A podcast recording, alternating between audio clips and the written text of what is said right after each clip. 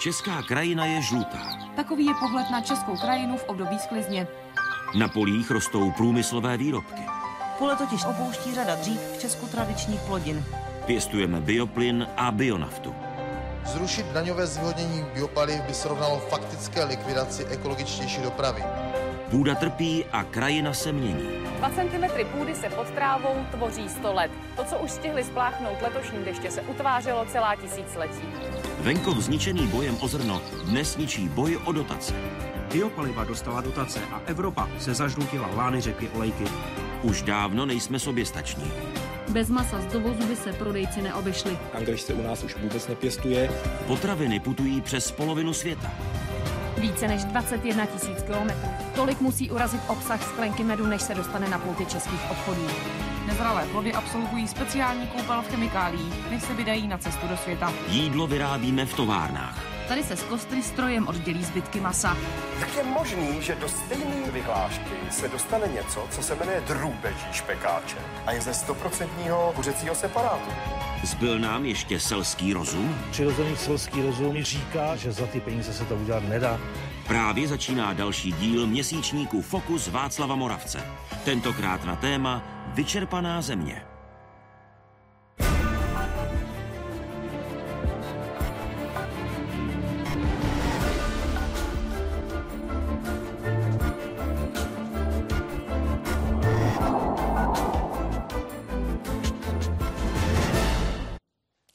Žijeme v době ztráty fyzického kontaktu. Nejen mezi námi lidmi, ale i mezi námi lidmi a přírodou, lidmi a půdou. Možná až proto si tak málo uvědomujeme, jak vyčerpáváme planetu Zemi. V následujících 120 minutách vám nabídneme celkem čtyři kapitoly na téma Vyčerpaná země. A to se zajímavými a moudrými hosty. A také s milým publikem, kterým dnes jsou studenti Pražského gymnázia nad Štolou, České zemědělské univerzity, Církevní střední odborné školy ve Spáleném Poříčí. Vítám i obyvatele Milínova a soukromé zemědělce z Plzeňského kraje. Vítejte při sledování pátého vydání měsíčníku Fokus, tentokrát na téma Vyčerpaná země a vítám vás tady na rodinné farmě manželů Moulisových v Milínově. Hezký dobrý večer, vítejte. Jiný venkov.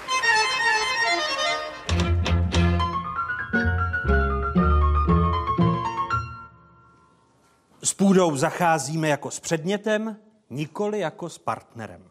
Tuto tezi si osvojil prvního z dnešního fokusu, kterým je geolog, filozof, publicista Václav Cílek. Vítejte, hezký dobrý, dobrý večer. večer. A vítám i sociologa Tomáše Kosteleckého, který je ředitelem Sociologického ústavu Akademie věd České republiky. Hezký dobrý večer i vám. Dobrý večer. Co se vám, Václav Cílku, vybaví jako první, když se řekne proměna českého a moravského venkova? To víte, končí jaro, takže člověk vidí, jak modré Čechy s chrpami a zelnem jsou vyměněny za Čechy žluté. Ale pojďme to vidět pozitivnějc. Víte, před 20 lety... Co máte proti žluté, jsem chtěl namítnout. Že to není je... dostatečně pozitivně. Ne, ne, ne, ne. Je to hezká barva, ale je jí moc. Já jsem se díval nedávno z Otmíčské hory do Hořovické kotliny a úplně jsem teda ustrnul, kolik žluté barvy tam je. Ale to, co jsem chtěl říct, je možná jako pozitivnější. Před 20 lety, když jste jel do Rakouska nebo do Německa přes Jižní Čechy, tak hranice byla šok. Byly to dva venkovské světy. Dneska překročíte hranici a vlastně nevíte pomalu, pak to rozeznáte podle těch detailů, jestli jste v Německu nebo v Čechách. To znamená, hodně se změnilo k pozitivnímu. A další jako věc pěkná je ta, že k nám nedávno na ústav přišla vlastně skupina ředitelů a vedoucích velkých zemědělských podniků a ptali se nás, jak mají dobře a setrvale hospodařit na půdě, tak jim říkám, tak nepěstujte tu řepku, stejně se dřív smělo pěstovat jednou za pět nebo sedm let a oni řekli, to my nemůžeme, protože je to prostě ekonomicky nastavený tak, že my musíme dělat věci, které nechceme.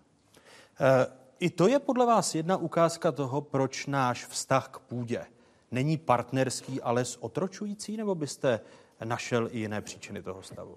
Eh, víte, já myslím, že je to mentalita doby. To znamená ten rychlý zisk, rychlé peníze. Sociologové, pardon, že vám tady takhle beru slovo, jo, tak jako říkají třeba, já nevím, HDP Anglie, než se zdvojnásobilo, tak to v tom 19. století trvalo 155 let. Dneska u té Číny je to vlastně za pár let. A to vytváří takový jako psychologický tlak hned a rychle si splnit své přání. Představa mých rodičů nebo prarodičů, že pracujete, jste chudí a v 50 letech se něčeho konečně jako, jako dobudete, tak ta dneska doopravdy jako, jako odchází. A z této představy toho rychlého světa plyne ta mentalita toho zadlužování. Abych to mohl mít rovnou, tak se musím zadlužit. A ty dluhy dělám v bance, dělám je vůči půdě, dělám je vůči atmosféře, vůči vodě, kácím trošku víc, než bych měl. To znamená, když mluvíme o dluzích, teda my můžeme spočítat dobře jenom ty dluhy v té bance, tak musíme mít na mysli, že to je celá řada projevů. Včetně toho, že lidi mají později děti, takže v podstatě je budou delší dobu podporovat a tím zase vytvářejí do budoucnosti určité dluhové zatížení. Když teď takto charakterizuje Václav Cílek proměny českého a moravského venkova, pane řediteli, tak eh, podívám-li se na sociologický pohled, tak venkov v dobách minulých byl vlastně jistotou v krizích a ve válkách. Proč my neuvažujeme o venkovu jako o jistotě? Tak já si myslím, že venkov v tomhle tom slova smyslu vlastně pořád je určitou jistotou.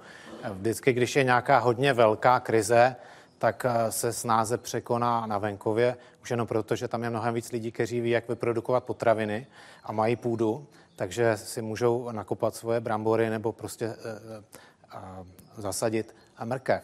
A lidé ve městě vždycky trpí víc, když je opravdu zlé a když jde opravdu do toho. To si myslím, že bylo vždycky a vždycky zůstane. Buďme rádi, že tomu nedošlo, ale mohlo by se samozřejmě někdy stát. Teď, když budu číst definici venkova eh, z některých moudrých knih, tak venkov je možné definovat jako prostor, který zahrnuje jak krajinu, tak venkovská sídla, přičemž pro vymezení venkovských sídel my běžně používáme hranici maximálně dvou tisícovek obyvatel. Je to tak, Mně se úplně tahle definice nelíbí, protože ona trošku mechanicky pracuje jenom s počtem obyvatel té obce. Samozřejmě města jsou velká, obce venkovské bývají menší, ale pak jsou takové speciální obce, které dneska nejvíc vlastně se rozvíjejí a to jsou obce v zázemí velkých měst, která de facto jsou nějakými menšími vilovými čtvrtěmi, s venkovem nemají nic moc společného, přestože některá z nich mohou mít, bo část z nich má méně než ty 2000 obyvatel. Já bych viděl to rozdělení na venkov, suburbální oblasti, což jsou dříve venkovské oblasti, dneska pozměněné významně, a potom ten skutečný venkov. Eh, zemědělskou roli ztratil venkov s nástupem průmyslové revoluce v 19. století. Je to možné ještě vrátit zpět, Václave Cílku? Já myslím, že se to vrátí zpět přes zahrádky.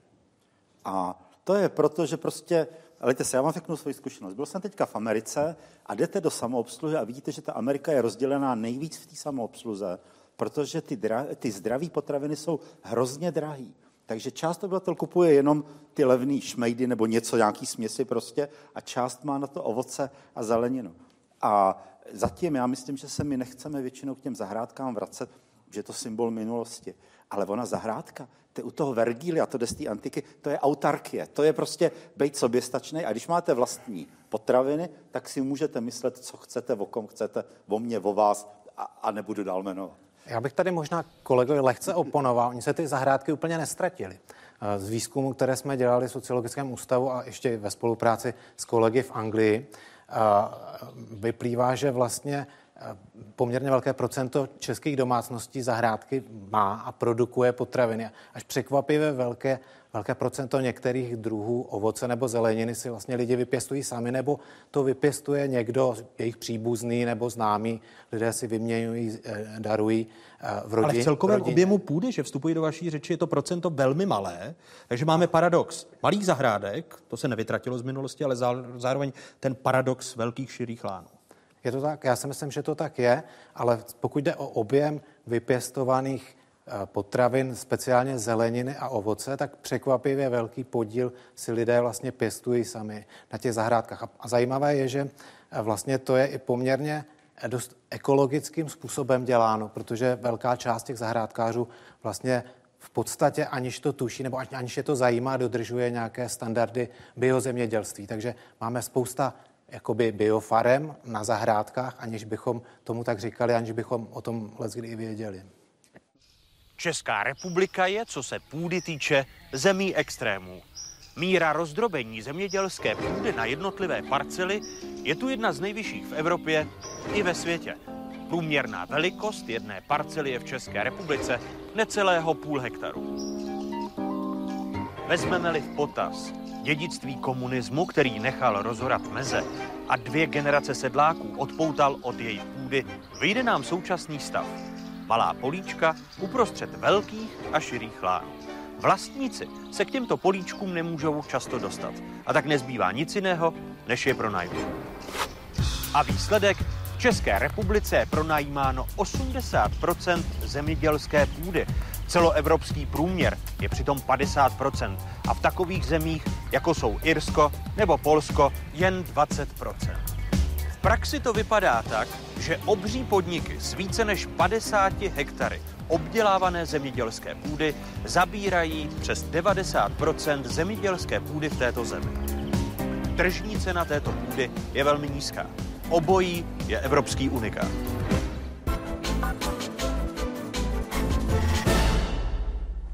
Už v 80. letech pracovalo v někdejším Československu v zemědělství ve srovnání s dalšími komunistickými státy výrazně méně lidí. Dnes jsou to, pane řediteli, pokud se nemýlím, tak eh, necelá 3%. Eh, ten počet eh, lidí, kteří pracují v zemědělství, osciluje mezi dvěma až třemi procenty. Jak je možné, že počet samostatně hospodařících farmářů, zemědělců se výrazně nezvýšil po restitucích?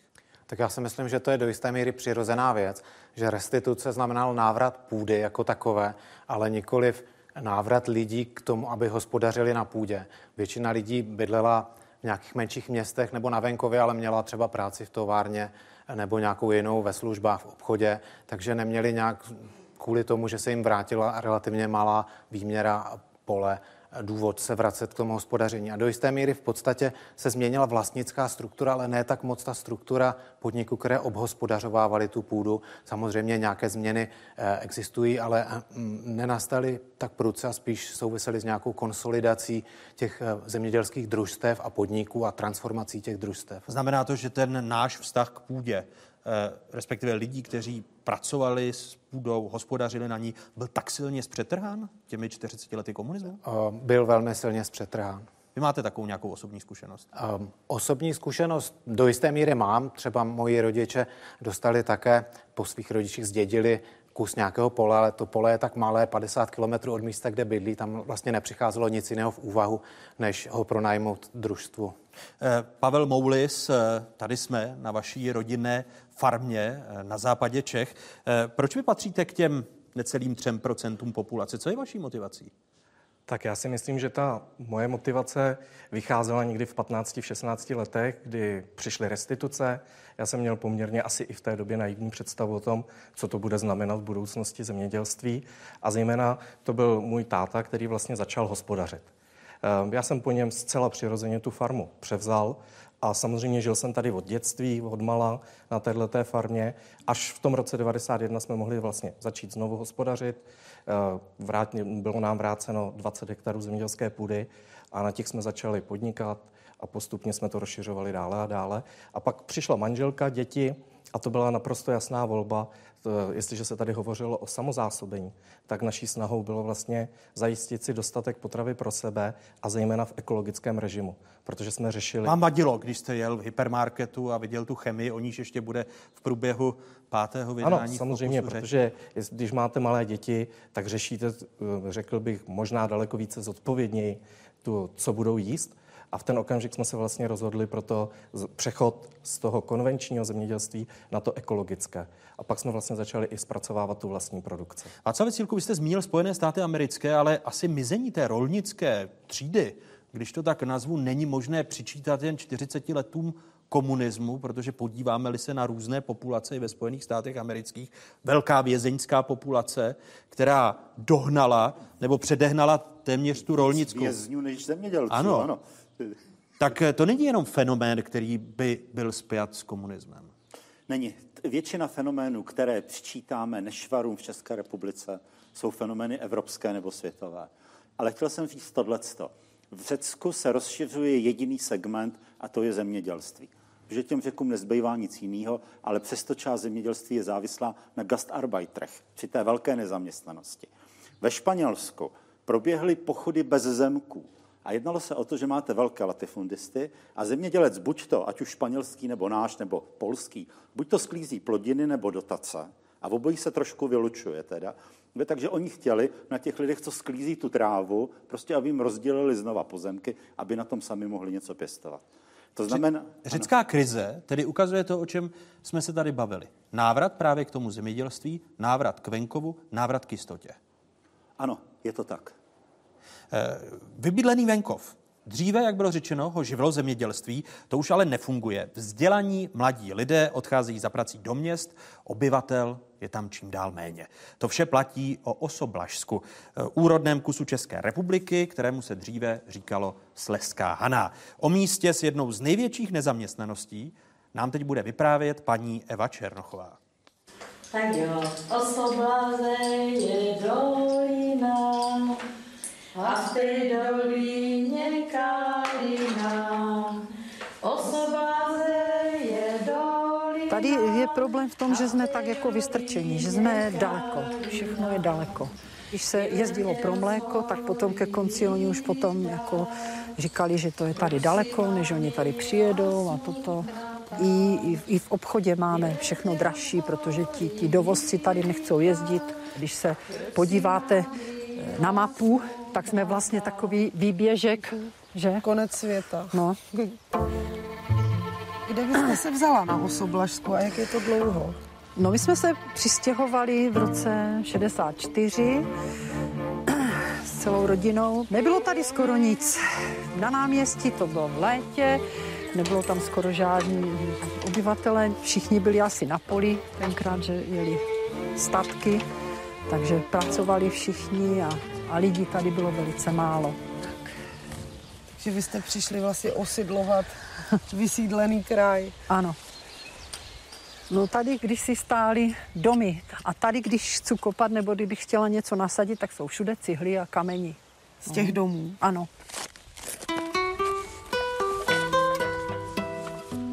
No je tady úrodná země, je velice dobrá půda na cukrovou řepu, nějaké obilí, mák, hrášek.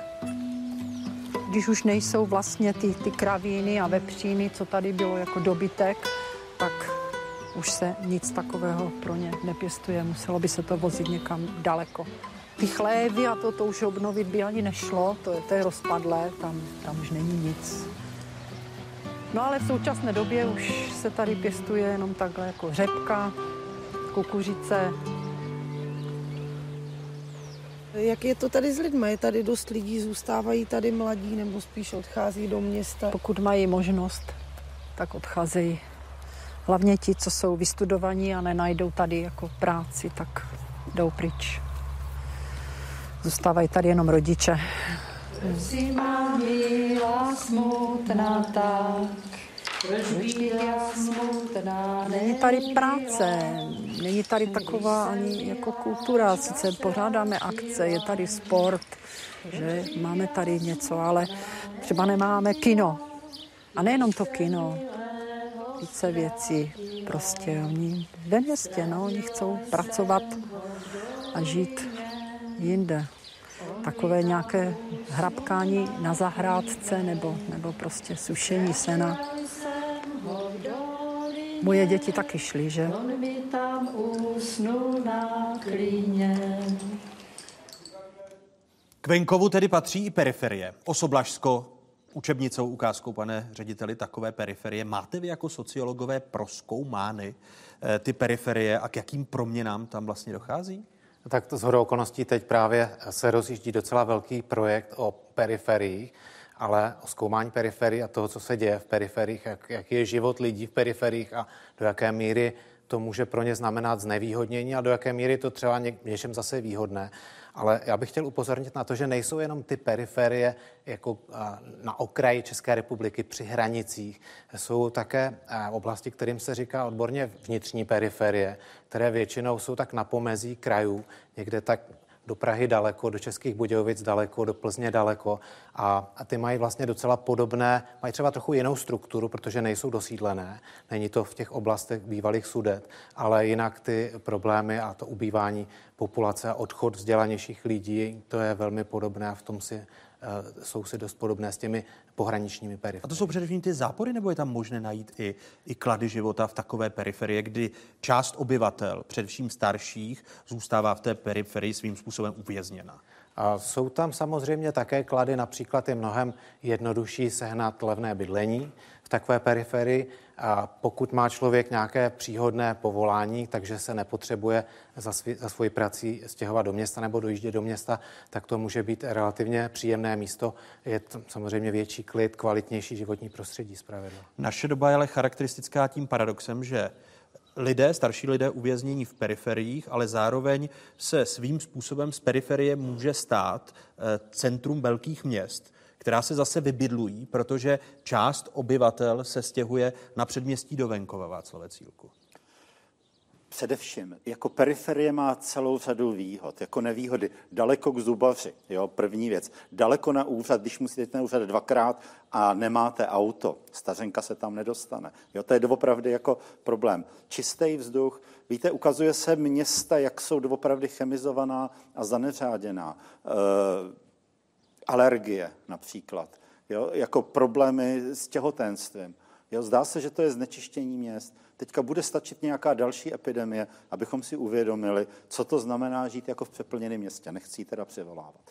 Tak. Teď že... narážíte na, e, stačí jeden znečištěný vodovodní řád a co to udělá s částí Prahy? E, ne, na to jsem zrovna nepomyslel, ale tohle je takové jako velmi běžné riziko, že se prostě uvažuje, nové rezistentní kmeny bakterií se rozšíří z těch nemocnic, že jo, a teďka vlastně, co si s tím pomůže ta populace, která žije kousek od sebe a cestuje v tom metru a podobně. Jo, to znamená, prostředí města se stává potenciálně nebezpečným prostředím, ale třeba i vlny veder, jo, nebo eh, víc troposférického ozónu. No ale podívejte se na to, jak eh, my čerpáme výhody z obou eh, částí našeho života. My čerpáme výhodu z toho, že ve městech máme práci, vzdělání, kulturu a zároveň chceme čerpat výhodu venkova. Bydlet právě u toho města, eh, vidět přírodu, probouzet se eh, v přírodě a podobně. Společnost jenom výhod. Z obojího chceme čerpat výhody.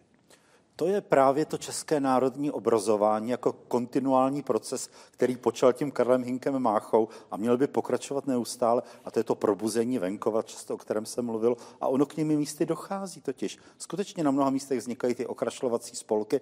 A všimněte si, že když máte šikovného starostu a on zvelebí obec, tak ty ostatní obce to musí taky udělat. To znamená, jako tady je hrozně silná zbraň ta komunální politika. Pane řediteli? Bych naprosto souhlasil. Jedna z výhod toho, že máme malé obce a máme jich hodně, je, že když se že ty obce mezi sebou tak trošku jako soutěží v tom, jaké mají nápady a co můžou udělat lépe než ty ostatní. A že se velice těžce odolává nějakým starostům nebo starostkám něco neudělat, když vidí, že jako za kopcem to jde. Takže v tomhle tom směru si myslím, že to je přirozené prostředí, které pomáhá obnově toho, toho prostoru. Zatímco zahraniční migranti míří hlavně do českých měst, samotní Češi se stěhují na venkov. V obcích do 2000 obyvatel tak lidí neustále přibývá. V roce 2013 získal venkov celorepublikově přes 12 tisíc nových spoluobčanů a například Praha jich téměř 5300 ztratila. Z 10,5 milionů obyvatel České republiky jich na venkově žije víc než 2 miliony 800 tisíc, což je 27 tuzemské populace. A zatímco Česká republika, podobně jako zbytek světa, hlásí víc žen než mužů, na venkově to neplatí. Tady je mužů nepatrně víc. Naopak ve městech tvoří ženy přes 51% obyvatel. Statistiky říkají, že se život na venkově co do kvality, délky a přístupu ke službám od toho městského zase tolik neliší. Neplatí to ale v počtu rozvodů. Na každých 100 nově uzavřených sňatků připadlo ve městech 68 rozvodů, na venkově 52. A pro některé Čechy, Moravany a Slezany je venkovem satelit. Život v satelitu. Václav Cílek patří k hlasitým kritikům dlouhá léta rozvoje těch satelitů. Myslíte si, Václav, že už máme za sebou ten nekontrolovatelný rozvoj satelitů, které ničí a e, pustoší krajinu u velkých měst? Když počátkem 90. let k nám jezdili američtí urbanisté, tak říkali, no to je ráj, vy nemáte suburbie. Jo? A ono i to jméno satelit, to je to satelitní město, ono to takhle jako nefunguje, protože satelitní, správné satelitní město má mít ty policajty, samoobsluhu, hospodu, náměstíčko a podobně. Jo, to znamená, tohle to jsou plochy, které de facto parazitují na, na, nějaké, na nějaké vybavenosti, která je v centru teda obce. Helejte se, já si myslím, že ten boom máme za sebou. Já dneska hodně vnímám hlasy lidí, kteří říkají, kdybych věděl, do čeho lezu, tak jako tak ne. A tito lidé už se ale z té suburbie většinou nevracejí do velkého města, ale často se vracejí do středního nebo do malého města. Takže, Takže tam... se stěhují dál ještě od toho velkého sídelního města. No ano, no, no ano, ale je to proto, protože můžete jít do hospody, můžete si pozvat kamarády a ráno odvedete dítě do školky pěšky, nemusíte mít dva automobily. Jo, není to vězení. Víte, ale možná, že jednou za ty satelity budeme vděční. A to v okamžiku, kdy doopravdy potraviny budou drahý, tak na té parcele těch 800 metrů čtverečních průměrný si přeci jenom jako něco jako vypěstujete. Já bych to teďka tak... Když to Přemýšlím, bude... o jakém satelitu mluvíte, kde mají průměrnou parcelu 800 metrů čtverečních.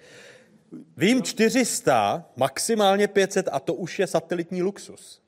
Je to, je to pravda. To bude na jeden řádek brambor, jako jo, ale... Eh, myslíte, pane řediteli, že éra satelitů a, a jejich rozvoje na začátku 90. let je už za námi a vrchol jsme překonali? Mm, já si myslím, že jsme překonali eh, tu rychlost, jakou rostou. Že už, už to nebude, nebudou růst rychleji, než rostly předtím, ale myslím si, že je pořád stále ještě nějaký nevyužitý potenciál a touhy lidí potom, aby žili v rodinných domcích. Prostě rodinný dům se zahrádkou, třeba s 200 metrovou, ale nějakou, je pořád považovaný za většinou lidí za ideální bydlení. A víc lidí chce bydlet v rodinném domku, než v něm reálně bydlí. Takže pořád je tady ještě určitá vrstva lidí, kteří žijí ve městech, v bytech a rádi by byli v tom domku, kdyby si to mohli dovolit nebo kdyby to okolnosti dovolili v Evropě to asi 55% má ten evropský nebo americký sen bydlet ve vlastním. Jo, je to, je to tak. A ty lidi jsou nerozumní, protože často ty domy mají, já nevím, špatný energetický základy, jsou ošizený prostě. Já myslím, že by se mělo hlavně rekonstruovat ty intravilány těch vesnic, to znamená vracet se do té tradiční zástavby. Myslíte tedy, že nám začíná docházet, že eh, na straně jedné devastujeme přírodu a okolí velkých měst, nebo devastovali jsme v masové míře právě vznikem satelitů a přitom je využíváme, nebo chtěli jsme je využívat k rekreačním a svým způsobem venkovským účelům. Probouzet se a usínat v přírodě, pane ředitel. Já si myslím, že vlastně na té touze bydlet v tom rodinném domku se zahrádkou není nic tak zvláštního ani nic odsouzení hodného. A samozřejmě dá se asi i stavět nové, nové obytné čtvrti a záleží na tom velice, jakým způsobem se staví, jaká tam je role těch veřejných prostorů, jestli tam vůbec jsou nějaké společné prostory, aby to bylo prostě místo k žití a ne nějaký panelák na ležato. A potvrzují se ta i, i ve vašich výzkumech jako sociologického ústavu ta data nebo ty postřehy, které zmínil Václav Cílek, že vlastně ti lidé svým způsobem jsou satelitu uvězněni. Není tam ten společenský život hospod a proto z těch satelitů odchází. Mm, částečně ano, že bych řekl, že v některých těch satelitních hm, sídlištích, nebo jak to nazvat, a to takhle je. V některých eh, naopak eh, pozorujeme třeba nějaké znaky eh, oživení nějaké lokální komunity nebo vytváření lokální komunity. Někdy je to i tak, že přijdou vlastně noví vzdělaní obyvatele. Teď často je to tak, že manželka zůstává s dětmi doma, pokud jsou malé a teďka, jak ono jich je tam víc, tak začnou třeba něco vymýšlet dohromady, někdo má nějaký dobrý nápad, jako dají se vytvářet věci, není to beznadějné. Důležitá je hustota obyvatel. Jakmile pokud má průměrná vesnice česká, dejme tomu 120 obyvatel na hektar, a pokud má satelit 40 lidí na hektar, tak už nefunguje místní doprava, protože jede jednou za dvě hodiny. Těch lidí na to je málo. Už nefunguje v obchod. Jo? A stačí zdražení ropy, který mimochodem zase čekám na původní úroveň, že jo? časem nevím kdy, to neví nikdo. A ten život se začne být jako velice jako obtížnější a potom taky dojíždění do práce je velmi velký problém, zejména v okolí Prahy. Když se vrátíme na začátek, které proměny venkova, které teď aktuálně zažíváme, jsou pro vás varující a zatím zůstávají pod naším pozorovacím povrchem Václave Cílku? Pro mě je to jednoznačně eroze půdy a způsob zacházení s půdou. To je ten stroj, který nás živí pět tisíc let a jehož síly docházejí. Pane řediteli? Mm, já bych si myslel, že to je pravda, že tohle je vlastně důležitější než to, kde žijí jací lidé, protože konec konců oni se můžou i odstěhovat, přestěhovat. Lidi jsou flexibilní, ale, ale ty přírodní zdroje a speciálně půda, s tím se nedá dělat v krátké době nic, pokud se zničí. Říkají první hosté pátého vydání Fokusu. Po kapitole Jiný venkov s geologem Václavem Cílkem a sociologem Tomášem Kostaleckým budeme pokračovat kapitolou Jiné jídlo s expertkou na chemickou bezpečnost a autenticitu potravin Janou Hajšlovou a kulinářským expertem Romanem Vaňkem. Potom bude následovat kapitola Jiná krajina s ekologem Ladislavem Mikem a krajinným inženýrem Janem Vopravilem. Taková je nabídka dalších minut dnešního Fokusu Václava Moravce. Tak na letošní sezónu mám nachystaných, já nevím, zhruba 6 kosy, 1, 2, 3, 4, 5, 6. A vzhledem k tomu, že je dneska mokro, tak si vezmu tady tu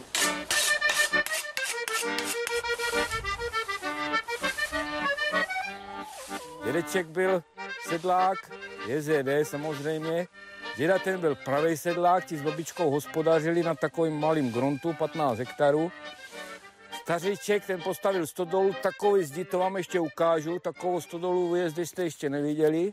Stodola, to byl základ, jo.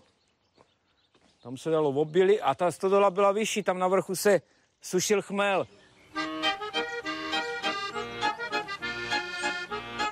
Tatu dali k petepákům za to. A já bojuju s těma ořadama. Jeden ořad za druhým.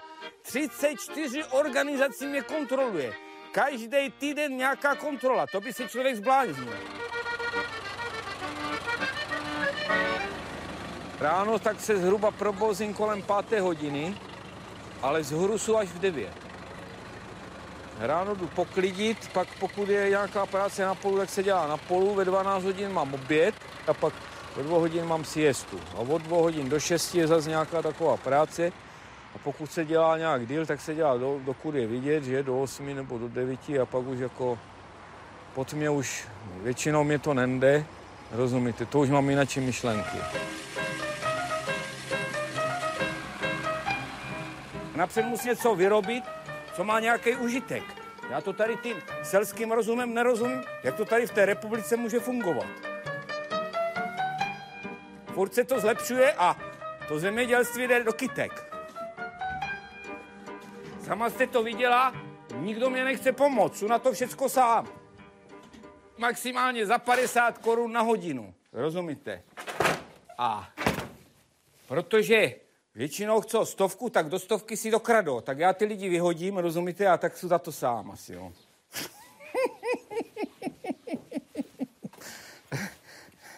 Tady bylo 300 prasat za JZD a teďka je tady jedno zhruba. Tak to je zhruba tak, jak ten stát funguje, tak podle toho to tak vypadá. Ale vepřovi se prý furt jako jí, jako rozumíte. To je zajímavé, že jedno prase uživí celou republiku. Ale se, že to tady je všechno v pořádku. Taky jsou v té ekologii, to znamená, ten přístup k těm zvířatům musí být individuální, aby ty zvířata byly spokojeny. To znamená, aby to telepilo od krávy, jo, vidíte to. Takový spokojený tele, když si cucne od krávy, tak to je něco uh, úplně jinčího, jak když přijdete s dojičkou. Kráva má takový vemeno a teďka ju hodinu dojíte, než to vy dojíte, těch 40 litrů. To je něco hrozného.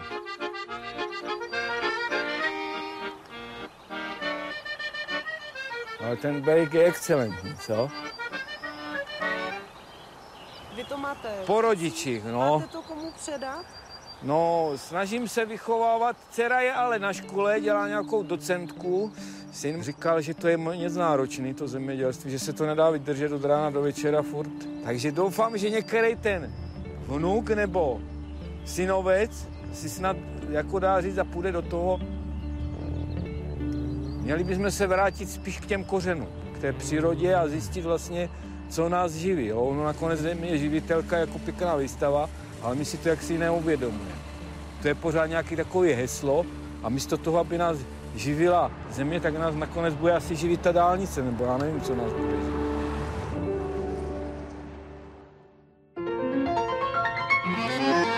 Jiné jídlo.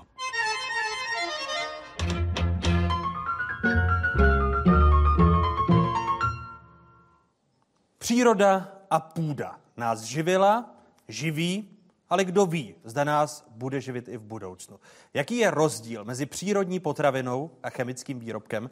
Dalšími hosty dnešního Fokusu jsou profesorka Jana Hajšlová z Vysoké školy chemicko-technologické v Praze, která je odbornice na chemickou bezpečnost a autenticitu potravin. Vítejte Dobrý ve Fokusu. večer. Dobrý večer. A vítám i Romana Vaňka, kulinářského experta. Experta, dobrý večer. Tak eh, řeknu, kuchaře? No ne, já myslím, že expert byl ten bodrej muž, který hovořil před chviličkou v té ukázce, protože to byla tam je moudrost. řečeno úplně všechno. To byla moudrost. Když si vy teď vzpomenete na to, co eh, on říkal, tedy když jste konzumovali potravinu a řekli jste si, zapomněl jsem na původní chuť té původní potraviny, protože dnes je to jen chemie, paní profesorko. No to je strašně složité. Já jsem ještě v tom úvodním slově rychle spočítala, kolik let se světem chemie potravin zabývám. Je to letos už 40 let. A musím říct, že za tu dobu, to byste nevěřil, kolik nových poznatků máme. A ta chuť a vůně, my o ní víme také mnohem víc. My ji umíme syntetizovat, to se vám samozřejmě ne- nelíbí, ale umíme také odhalit tolik nebezpečí, o kterých jsem ve svých začátcích vůbec netušila. Neměla jsem nástroje, nebyly... Jako například, pokud byste to tak, na jedné věci ilustrovala. Ano, určitě. Tak třeba dneska se zabýváme reziduí pesticidů. Já jsem ten příklad si připravila, protože vím, že pro laickou veřejnost je to něco jako červený hadr na býka. My, když potom konfrontujeme názory odborníků, tak vidíme, že nakonec tím největším nebezpečím je nesp- nesprávná skladba potravy, diety. Takže ono je to trošku jako kontroverzní tohleto téma a když se vrátím k reziduím pesticidů, tak pamatuji si, jak ve svých začátcích jsem hrdě uměla stanovit DDT a asi další dvě látky. Dneska jich za 15 minut umíme stanovit 400-500 a umíme odhalit i taková nebezpečí, která prostě dřív jsem nevěděla, že existují. A teď, když se mi vrátíte k té potravině, kterou jste naposledy jedla a říkala jste si, byla to třeba původní potravina, eh, málo chemie, a říkala jste si, já už jsem zapomněla, jak chutná. No, já spíš si vzpomínám, že v dětství třeba přemýšlela jsem o tom, co se mi tak hodně příčí třeba konzumovat dneska. A jsou to třeba některé nealkoholické nápoje, které mají podivnou barvu, jsou podivně sladké a uměle naar- naaromatizované. A to si vzpomínám, že jsem v dětství prostě jedla šťávu z mrkve, z jablíčka a podobně. A to je třeba taková moje silná vzpomínka, kam se teď to nerada používám. Ta chemie posunula. Jsem se a rychle zeptat, co dnes, co dnes pijete? Jenom vodu. No, radši. Pramenitou vodu. Já jsem, všechno to je v Dejvicích, takže ta otázka je asi... A jsme zase u těch důsledků stěhování se z velkých měst na periferii raději. No, já nevím. My jsme zrovna totiž v té době, kdy vypukla ta krize s tou ešerichí a s dalšími bakteriemi a viry, byli zrovna eh, v Parmě s kolegyní v Evropském úřadu pro bezpečnost potravin a řešili jsme, jak ty potraviny ohlídat. Takže děláme, co můžeme a vyhli jsme se krizi. Eh, Romane, podobný příklad. Kdy naposledy jste si řekl, už jsem zapomněl, jak původní potravina chutná? Ehm, Já si to bohužel říkám neustále eh, velmi často a, a to díky tomu, jak, jak teď natáčím ten, ten nový pořad o jídle, tak hodně cestuju a mě, eh, mě trošičku vadí takový to naše staročeské babičino, původní, originální a a to byla nějaká polévka s domácími nudlemi a teďko, když už to nesli, tak, tak z toho už ten prášek je, je jakoby poznáte, že jo. A, a ty nudle byly domácí, ale byly kulaté, jo. Já říkám, krucifix, u koho doma jste to dělali, kluci, jo? A, a vlastně ten číšník přišel s pytlikem a tam bylo napsáno originál babičiny domácí, jo. A, a mě spíš tve jakoby ta drzost té dnešní doby a, a geniálně udělaný PR, který jde slo, eh, jaksi ruku v ruce s chutí. Jo?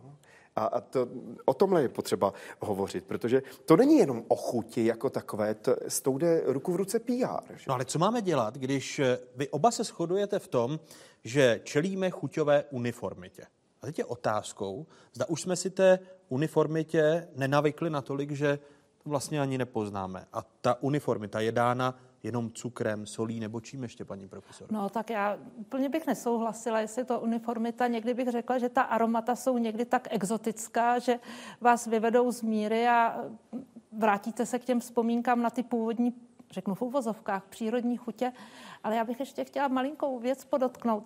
My tady se bavíme o chemii a ta chemie je vždycky prezentována jako nějaký negativní pojem, ale jídlo to je přece chemie a může být taky velmi pozitivní. Takže přece jenom bych s tím nesouhlasila úplně. My se s panem Vaňkem někdy tak doplňujeme. Zhádáme. No to ne, my se tak pošťuchujeme a nakonec Jasně, vždycky to- si najdeme takový ten konsenzus. Ale Chuťová uniformita. chuťová Sůl, uniformita. cukr, Cukr, sůl, tuky, to jsou takové a Tři. takové tři, možná ještě Složky. se k tomu eh, polily dřív ty transmastné kyseliny, ale na to můžu demonstrovat takový pokrok, protože dneska ty transkyseliny, které eh, se spojily s řadou onemocnění, hlavně kardiovaskulárními, tak v naší dietě pod tlakem, musím říct i chemiků, tak přece jenom významným způsobem poklesly a je docela problém. Paní profesorko, ale teď, když vstoupím do vašich slov, ale co je nahradilo? V tomto ve všem je palmový olej. To znamená, jestli transmastné kyseliny jsou nahrazeny palmovým olejem, levnější eh, surovinou, nebo jak to nazvat, eh, která ještě navíc způsobuje eh, ubývání těch pralesů.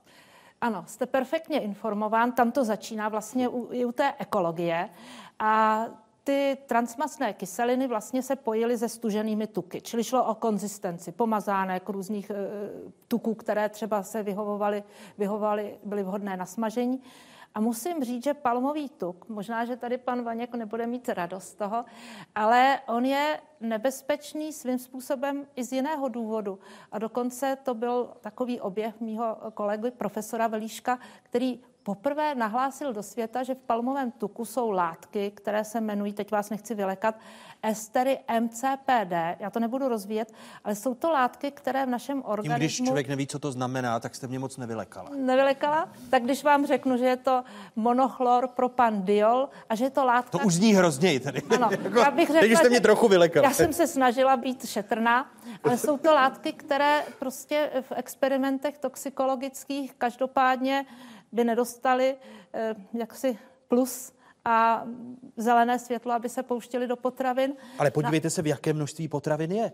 Od perníku, údajně českého, eh, přes sír až po nějaký tuk a dokonce i v arašidech. Ale ono to mizí. Jestli jste si všimnul, řada výrobců se snaží tak ten palmový tuk trošku zatajit a říká rostlinný tuk. A protože palma je rostlina, tak ono se to trošku schová. Někdy už ta eh, deklarace toho palmového tuku na těch obalech není. Ale já musím říct, že se dívám na obaly a pokud je tam palmový tuk eh, deklarován, tak není to to, co bych si do košíčku ná- nákupního vložila. Co tedy jíte? No, No. já si vybírám a snažím se skutečně teď, když už po letech teda ty znalosti můžu dát dohromady, tak se snažím jíst dietu, která je na ovoci, na zelenině, která můj manžel dělá i některé domácí nudle doma, takže vidím... Babičiny? Eh, Rom, Romane, kdy, kdy to vlastně začalo ta, ta chuťová uniformita, kterou poměrně hodně kritizujete? My ji samozřejmě kopírujeme, to, to není náš výmysl, takový ty hody na čarodějnice. Víte, eh, já čím víc v tom mídle, jak si jsem, tak zjišťuju, že nic není černobílé. Jo. Eh, Ne, pro boha neříkejme dneska, jako že všichni pijeme eh, pramínky vody tamhle ně, někde a, a že všichni jíme jenom bio a, a všichni jsme low fat, no fat, trans fat. To je blbost. Jo. Bez dneska prostě tahle planeta se bez chemie neobejde. A te, teď jde o to uh, jí definovat a, a edukovat lidi, uh, protože je zlá chemie a hodná chemie. Souhlasíte se mnou, paní profesor? A to je zajímavé. Hádáme, já, se, ale- já jsem právě teď se chtěl zeptat, eh, ale ne, no- kdy, od kdy se Roman Vaněk stal propagátorem toho, že prů, potravinářský průmysl a chemický průmysl se sloučí v jeden průmysl, Dobře, tak což nebývalo normální dřív. Ne, Já akorát jakoby v těch eh, diskuzích občas, když je mi smutno, tak si čtu, eh, co lidi na sociálních sítích píšou a z toho vím vlastně, že všichni kupujeme pouze bio, organic, low fat, no fat, trans fat, že jo, nikdo by jsme nedali do, eh, do pusy nějaký cukrátko, který by bylo přibarvený. Na tohle to existují strašně zajímavé studie, že jo, to, co kupujeme, než jdeme s košíkem dovnitř a potom, když s košíkem, jak si vyjíždíme ven, jo. A můžu vám, Václave, říct, že jsou to diametrální rozdíly, protože chodíme pro bio a vendeme eh, se šmakoládama eh, se slevičkou. jo. Takže sny a realita Ale prostě ja, v velkém jasně, takhle, rozporu. takhle to je. My jsme obrovsky konzumní společnost a, z- a z toho se, eh, z toho, mm, z té lenošivosti se trošičku špatně leze dolů. A eh, abych se vrátil k tomu, co, co Té uniformitě co jste se ptal. My, naše společnost v současné době, a, a já říkám, že jak si žijeme takovou eh, kulinářskou pubertu. My jen kopírujeme eh, kulinářsky vyspělý země. Eh, Není to nic jiného. To, že jsme, já nevím, 25 let za Británii a 25 let za, za spojenými státy, takhle to prostě je.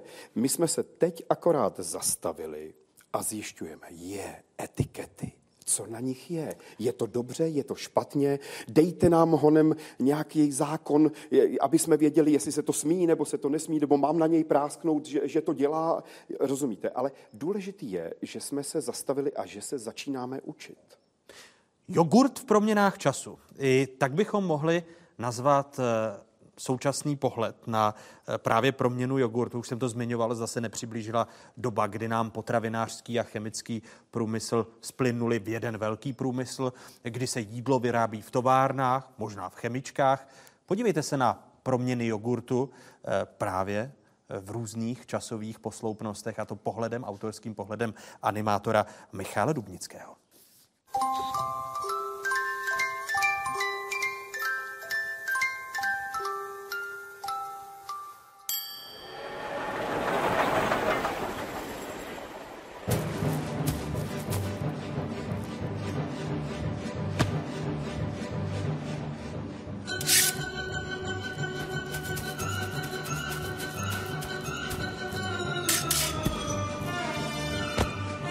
Jogurt.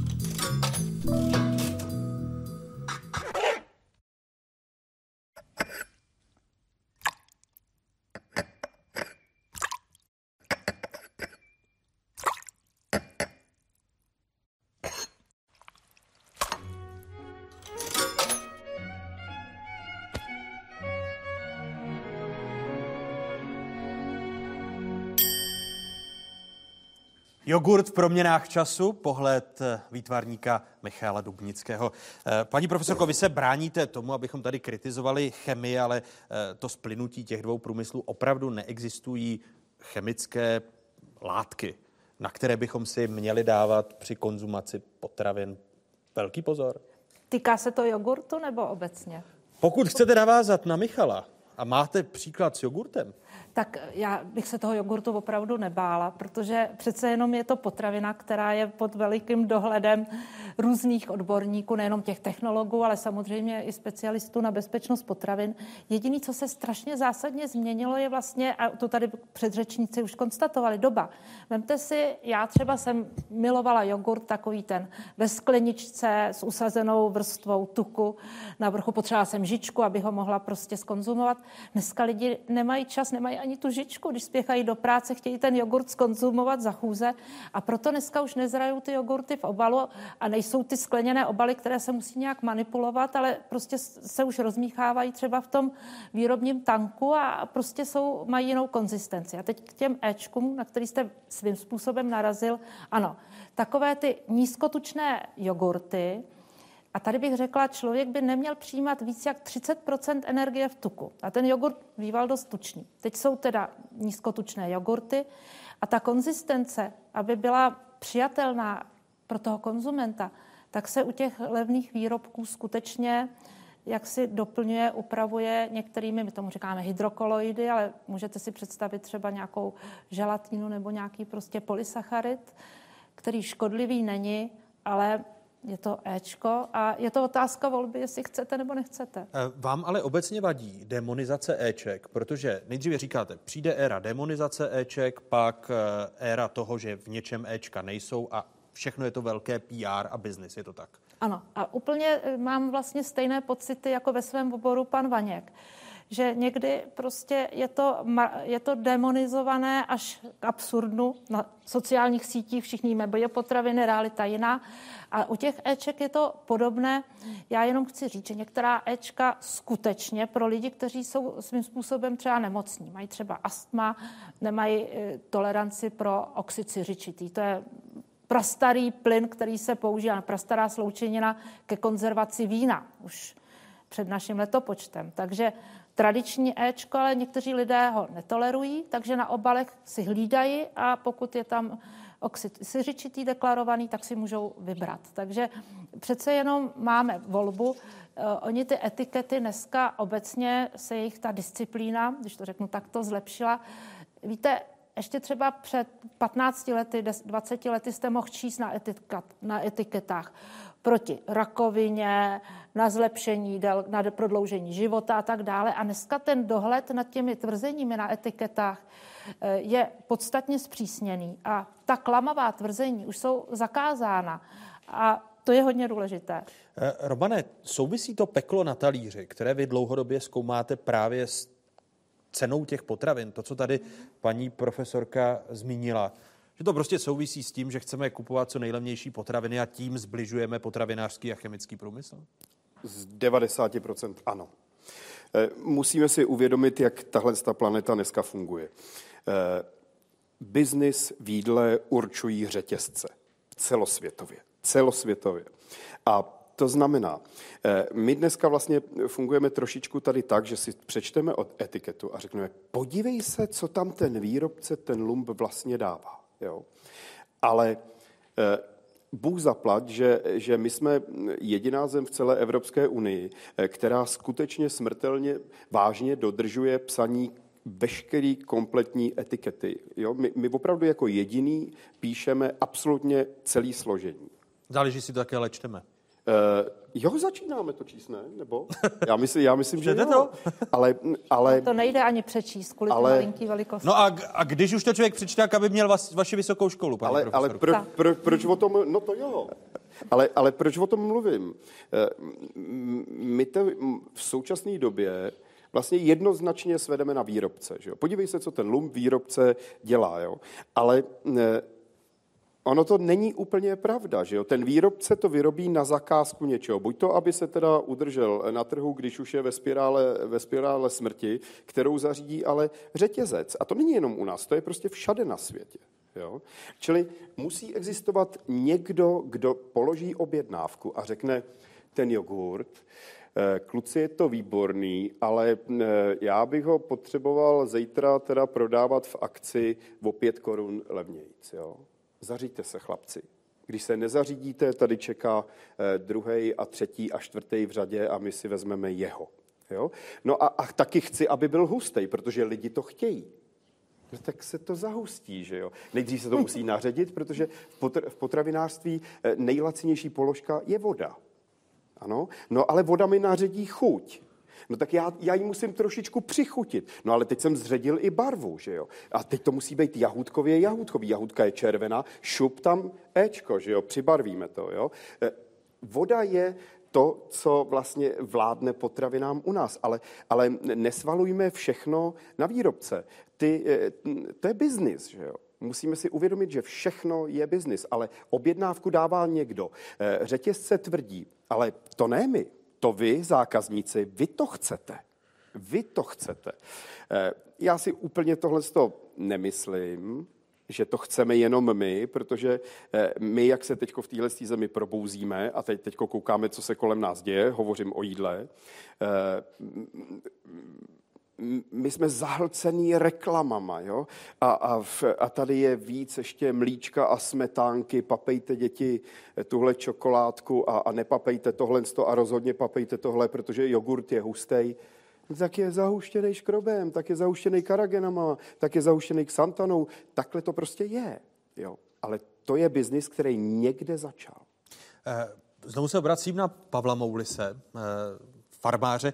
Pavle, vy pozorujete, že lidé mají vlastně zájem o tu cestu ke kořenům, to znamená například na odbytu masa a, a farmářských trzích, na které dodáváte a podobně? My to pozorujeme asi tři roky zpětně. Bohužel jsme ale limitovaný nějakým množstvím zvířat, které máme k dispozici, což zase samozřejmě vychází z té výměry zemědělské půdy. A určitě tady je velká rostoucí tendence k tomu, abychom odbytovali víc toho masa. Ale jsme, jak říkám, omezeni. Je pravdou, že daleko více spotřebitele, a cítíme to z nich, se zajímají o to, odkaď pochází to maso a dokonce se přijedou i na tu farmu vlastní podívat. To znamená tři roky.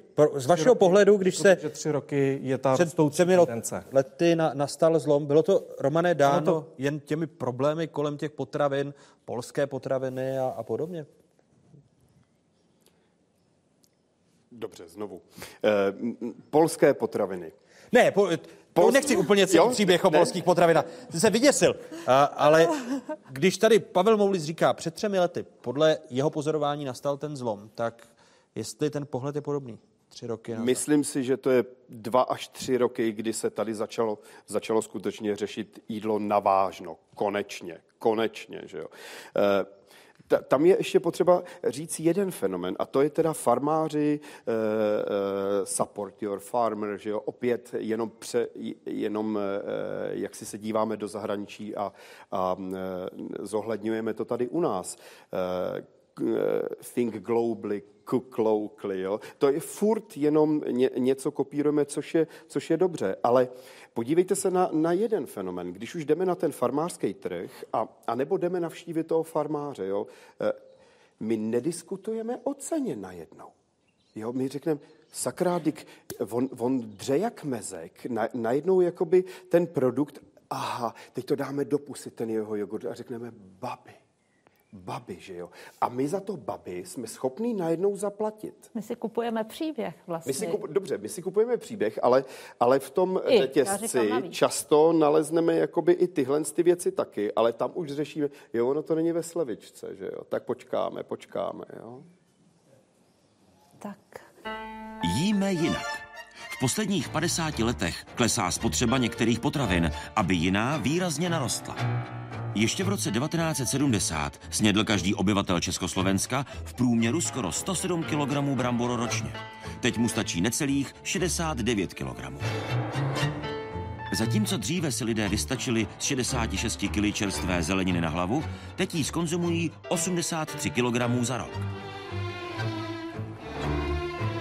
Stejně tak roste spotřeba čerstvého ovoce. Z 50 kg na současných téměř 77 kg.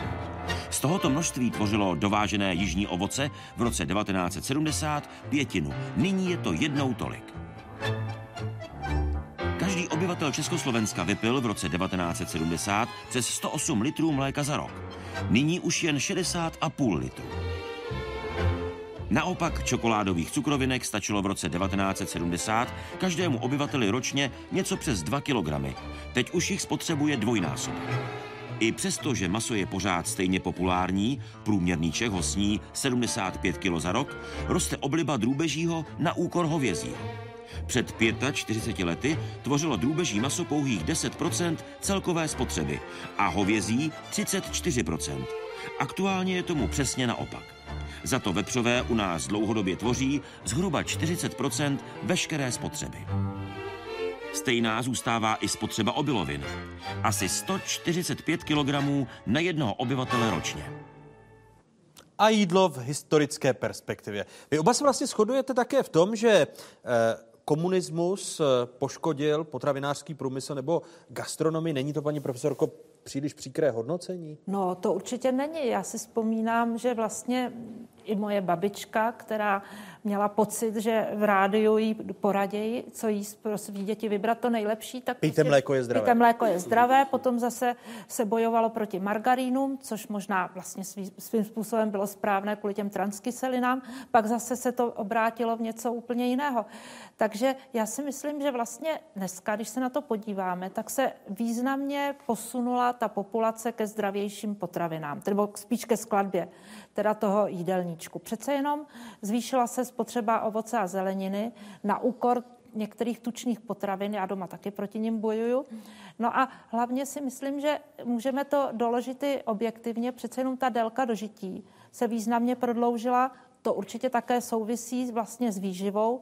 A nejenom délka dožití, ale i třeba jako kvalita toho života v tom pozdějším věku zdraví populace. Myslím si, že tohle je, že to odráží prostě zlepšení našich výživových zvyklostí. Vy jste v úvodu oba dva se přiznali, že spolu často polemizujete. Souhlasíte s Romanovou tezí, že eh, prožíváme gastronomickou pubertu, eh, nebo už jsme pubertu překonali? No tak pan Vaněk je inovátor, ten možná tu pubertu má... Jo? ne, ne, ne, ale chci říct, že objevujete pro nás, vlastně vy jste svým způsobem v předstihu. Ale na straně druhé, já si myslím, že přece jenom, když se podíváme zpátky, tak řada položek, které dneska máme prostě v obchodech, vůbec nebyla k dostání. Takže eh, ta pestrost ty diety se významně eh, zvýšila, ale ještě jedna důležitá věc, i ta informovanost. My jsme se bavili o těch etiketách, ale vůbec, že to lidi čtou a že si stěžují, že to nemůžou přečíst. To je něco nového, protože dřív jsme prostě scháněli jenom tu položku, aby byla nebo nebyla. Takže... No, ale hlavně dřív jsme ani, nebo když se vrátíme teda těch, eh, kolik to bylo, 45 let zpátky do roku 70, eh, my jsme tehdy jaksi byli determinováni eh, paletou zboží, který jsme mohli sehnat. Že jo? My jsme mohli tak leda, já nevím, snít o cukrátkách pod dekou, když jsme četli Nekrmana. Jo? Ale, ale ne, dneska je ta paleta eh, toho, těch chutí a vůní mnohonásobně, mnohonásobně dál. Eh, ale tenkrát, oni se ty kulišárny pochopitelně děli taky, že jo.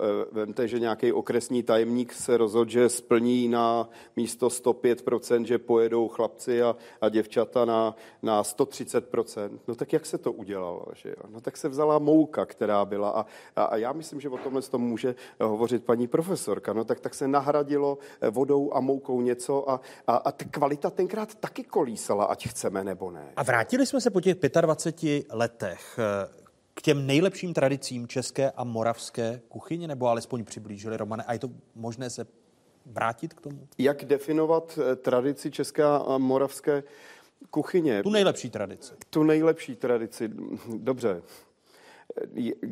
jestli, tak eh, už se k ní nesmíme dneska vrátit, nebo já nevím, musíme změnit nejlepší tradici. O čem hovořím?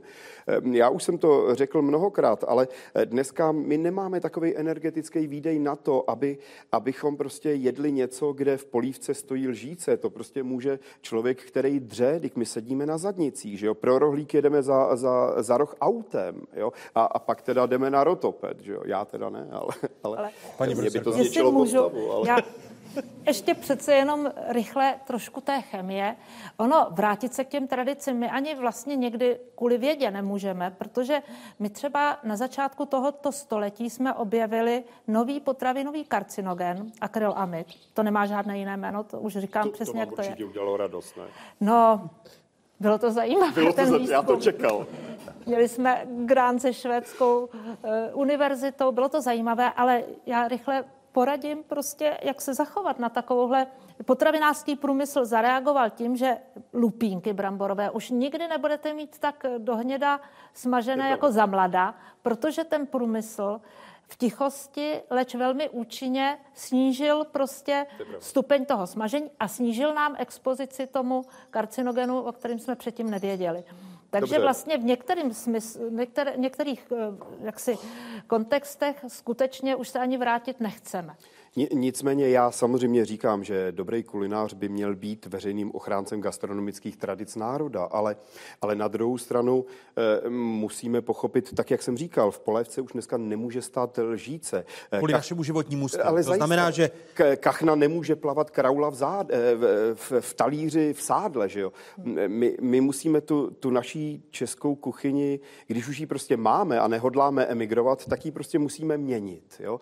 Eh, Měnit jí, měnit jí tím, že omáčky budou hřičí, budou perfektně vychucený, nebudeme dělat, eh, ne, ne, eh, nebudeme si hrát s tímhle s tím v profesionálních zařízeních, jo? Ta- Tam se to má lít a ne sypat, že jo? Já se jenom tak musím smát, když jste říkal, že ty omáčky už nebudou tak vysokoenergetické, nebo jsi říkal vysokokalorické, jako- tak abyste nakonec nezačal používat ta Ečka, která jsou některá, některé ty zahušťovadla. Ale to vás vůbec po, pošťuchuju, ale jsou používat. Nízkoenergetická. Ale to je jenom o tom, že, že tady, jak si bolševik zařídil, že, že jsme se učili řemeslo a, a seš pitomej, tak půjdeš na vařečku. Tohle to takhle nebylo a ne, nebývalo. Dnes zažíváme konečně i jakousi edukační eh, konjunkturu a, a chceme se znova začít učit něco, co, co bolševik nazval řemeslem a přitom všade ve, ve vyspělých gastronomích se tomu říká kulinářské umění, protože věda. umění to je... A No, věda, Romane, já vám tady nechci vstupovat do té vaší krásné akademické debaty příliš, ale eh, kapitalista vás zase naučí vařit chutně a levně. Takže neházíte všechno na bolševika. Václave, musím odpovídat teďko. Ne. Kapitalista vás naučí vařit chutně, ale ježišmarja, už jsem někde slyšel tohle. A No. rychle hlavně. Ano. Já, já vždycky říkám, jo, kdy- když se mě novináři ptají, pane Vaněk, dejte nám nějaký rychlej recept, Hodně, ať je to tradiční a český a hlavně, ať je to levný. Já vám něco povím. Já jsem četl v Národních listech někde z roku 1862. Oni tenkrát už se ty novináři na tohle ptali. Jo. A ono za těch, já nevím, x set let se na to do dneška nepřišlo. No, Protože novinářina se nemění, zůstává levná, Ale chutná i a my rychlá. lidé se ne, neměníme. Jo, Ale počkejte, pane Vaňku, já teď jsem jednou dokonce byla na nějakém v Anglii na biokongresu a strašně mě zaujal program, který tam měl celé odpoledne, tam byl naplánovaný oběd a jmenovalo se to Slow Food. Ale Nikoli jasně, fast food, ale takže jenom dobře. chci říct, že přece jenom se posunujeme a už bojujeme i s tím, co Ale eh, hejte, Jak, jak, dlouho, jak dlouho to trvalo? Několik hodin. Několik Ale, Byla to slow food a- organická strava a bylo to výborné. Pardon, no, slow food a, a bio, víte, to, Ne, to byla to, kombinace to není o tom, situací. že někam tamhle loupnu na krabičku eh, samolepku, kterou pochopitelně nějakým eh, klukům, který to vymysleli, zaplatím. Že jo? To, je, to je taky Tak to obrovský biznis zastánce. etikety, ale, ale přece bio, eh, to, to je... To je celý myšlení, že jo? Když vy to můžete říct, to, to není proto, že, že mám tady mrkvičku, která chutná jinak, ne, ne, nebo líp, nebo hůř. O tom to není. To je, to je celý přistoupit jaksi na, na trošilinku jiný myšlení, protože my se furt snažíme poroučet větru, dešti a přírodě. Nejde Teď, to. teď Nejde se to. vrátím k národním listům rychle, ne levně ani chutně, ale když mi rychle odpovíte na otázku, v čem jsme nepoučitelní, co se týče eh, jiného jídla v současnosti a potravin. V čem jsme nepoučitelní? Nepoučitelní. Hmm. Nepoučitelní jsme že v každém momentě, kdy si zahřešíme a jíme příliš tučné potraviny. Ne, to... Já si myslím, že přece jenom ta, ta dieta, kterou máme třeba v České republice a když se podíváte na francouze, tak pořád je tam ještě málo zeleniny, pořád se tam ještě vyskytuje hodně tuku. Myslíte si, že ne? Já si myslím, že to pořád Víte... ještě vidím v tom, speciálně v tom levnějším sortimentu nebo i v restauracích? Ale samozřejmě, levnější sortiment, já ho mám nazvaný šmakulády, eh, ten je všade ve světě jaksi na samý dolní hranici zákonů, ano. To... Eh, všechno, samozřejmě, vše, všechno je v zákoně správně. Jistě, jo. Ale, bez, ale, ale kde je, kde je chuť? nemohou po, kde, no, ne, nemůžou se prodávat no. nebezpečné potraviny. To samozřejmě, že ne, ale, ale kde Čím je jsme tedy, Romane, nenapravitelní? Rychle? Eh, rozhodně to není v tucích tuk je nositel chuti, ale, ale my, musíme, my si musíme uvědomit, že neexistují, tak jak říká můj kolega a kamarád Polreich, že jo, ne, neexistuje eh, nezdravé jídlo, jsou jen nezdravá množství.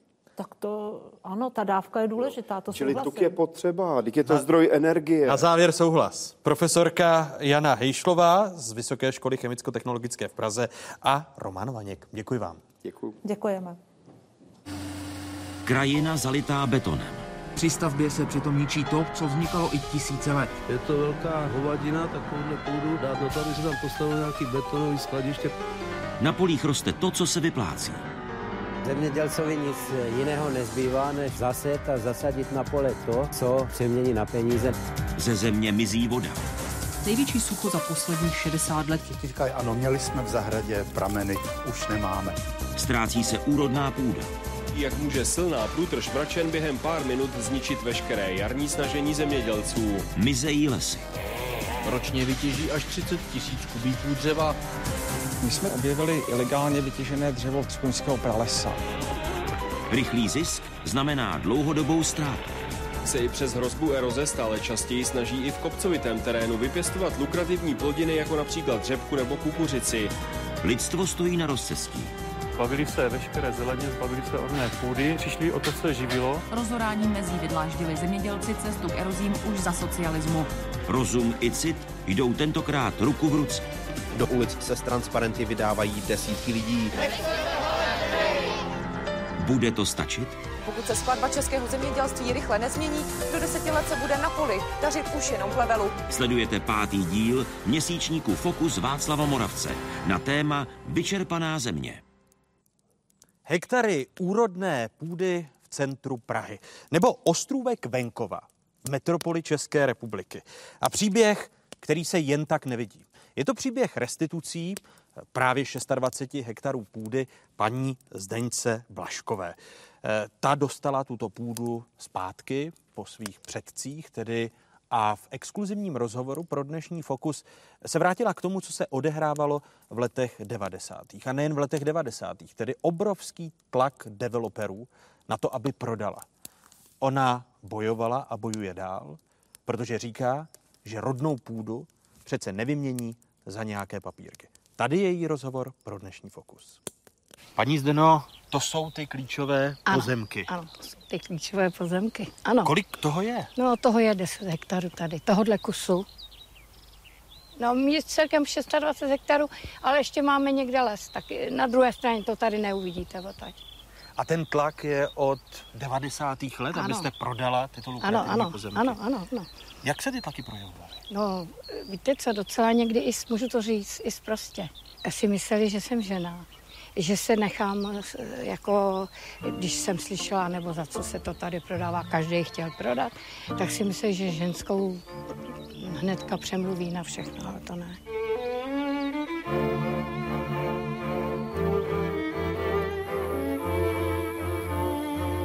Vy jste tady starousedlíci ano, kolik let? Ano, no asi tak na 300 let je ten rod srubu tady, ano.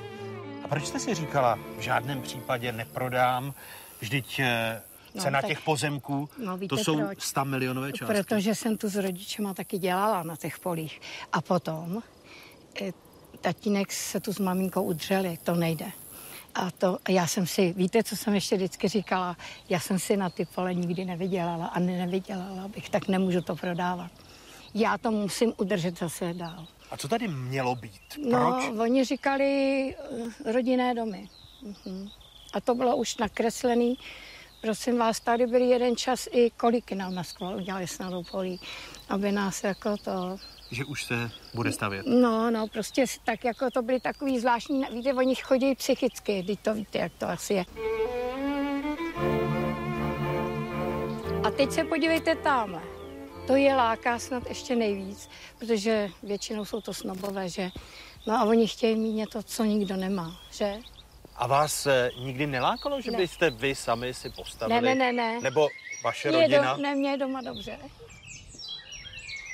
Od kolika let jste pracovala na těch polích? No tak já jsem eh, oficiálně od 14, ale jinak už, když mi byly 4 roky, to vím, že jsem kladla mamince povřísla.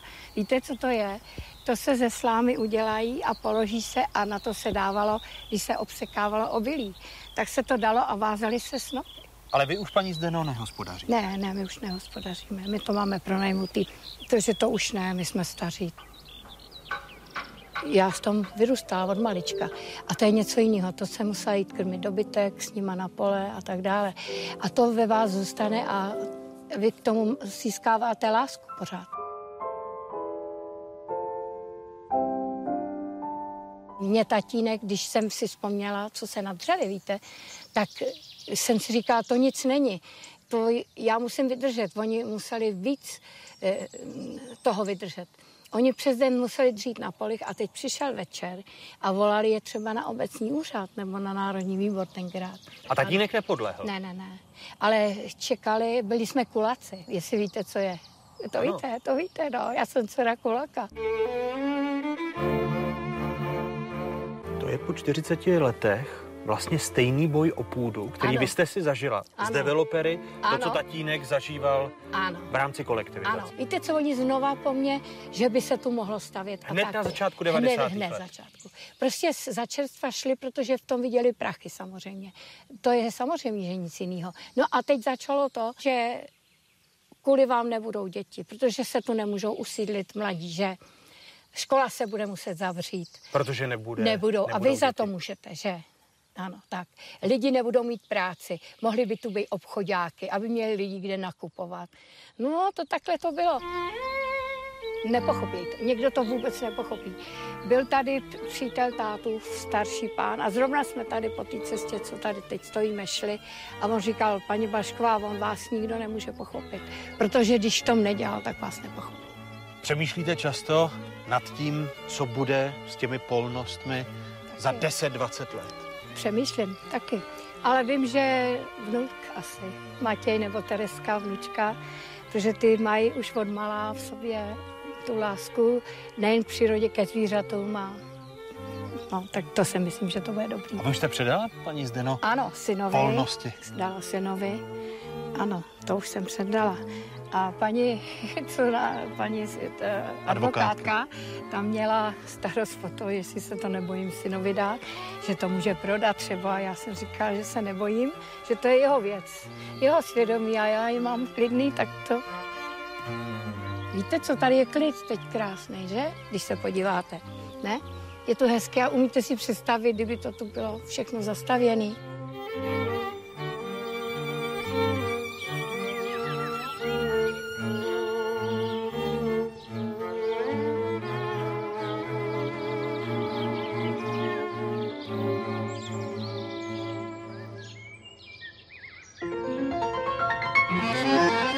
Jiná krajina.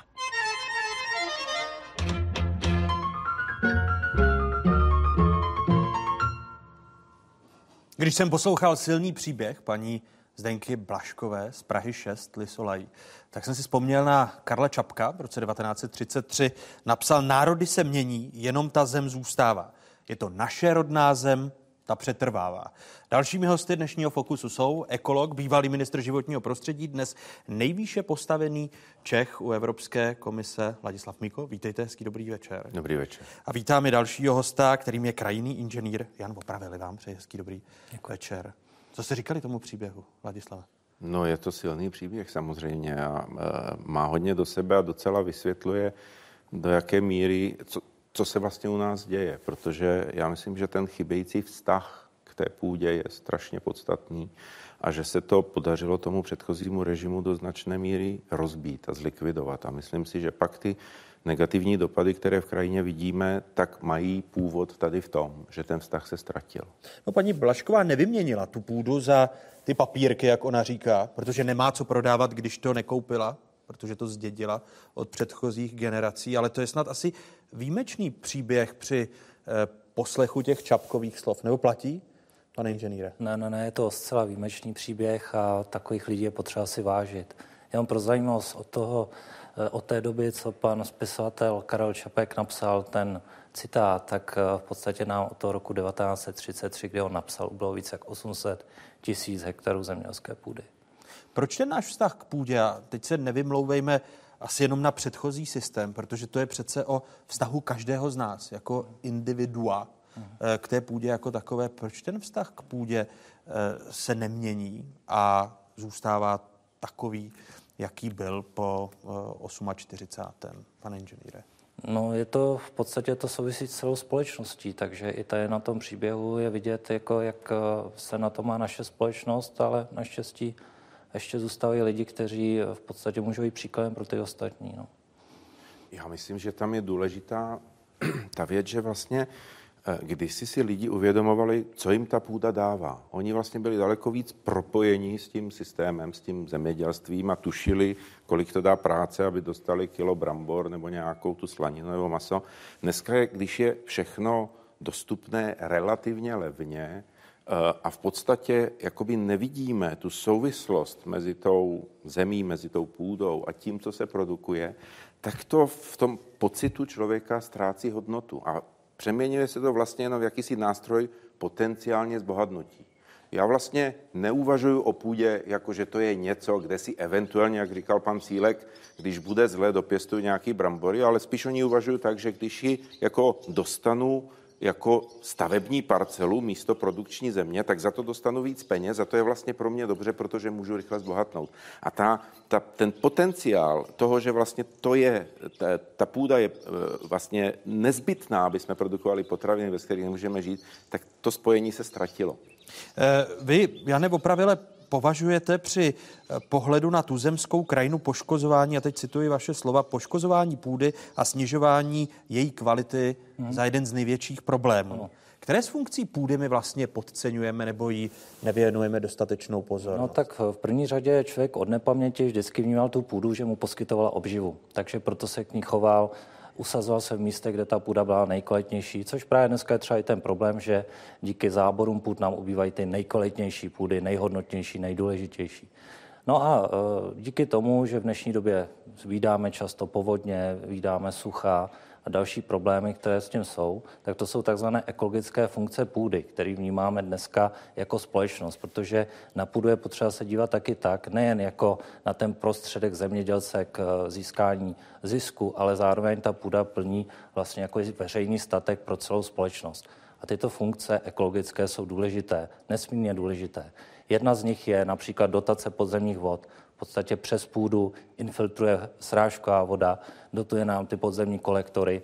Půda navíc nám ještě dělá to, že tu půdu čistí. Jak protéká přes ní, tak v podstatě ji očišťuje a máme potom tu podzemní vodu velmi kvalitní.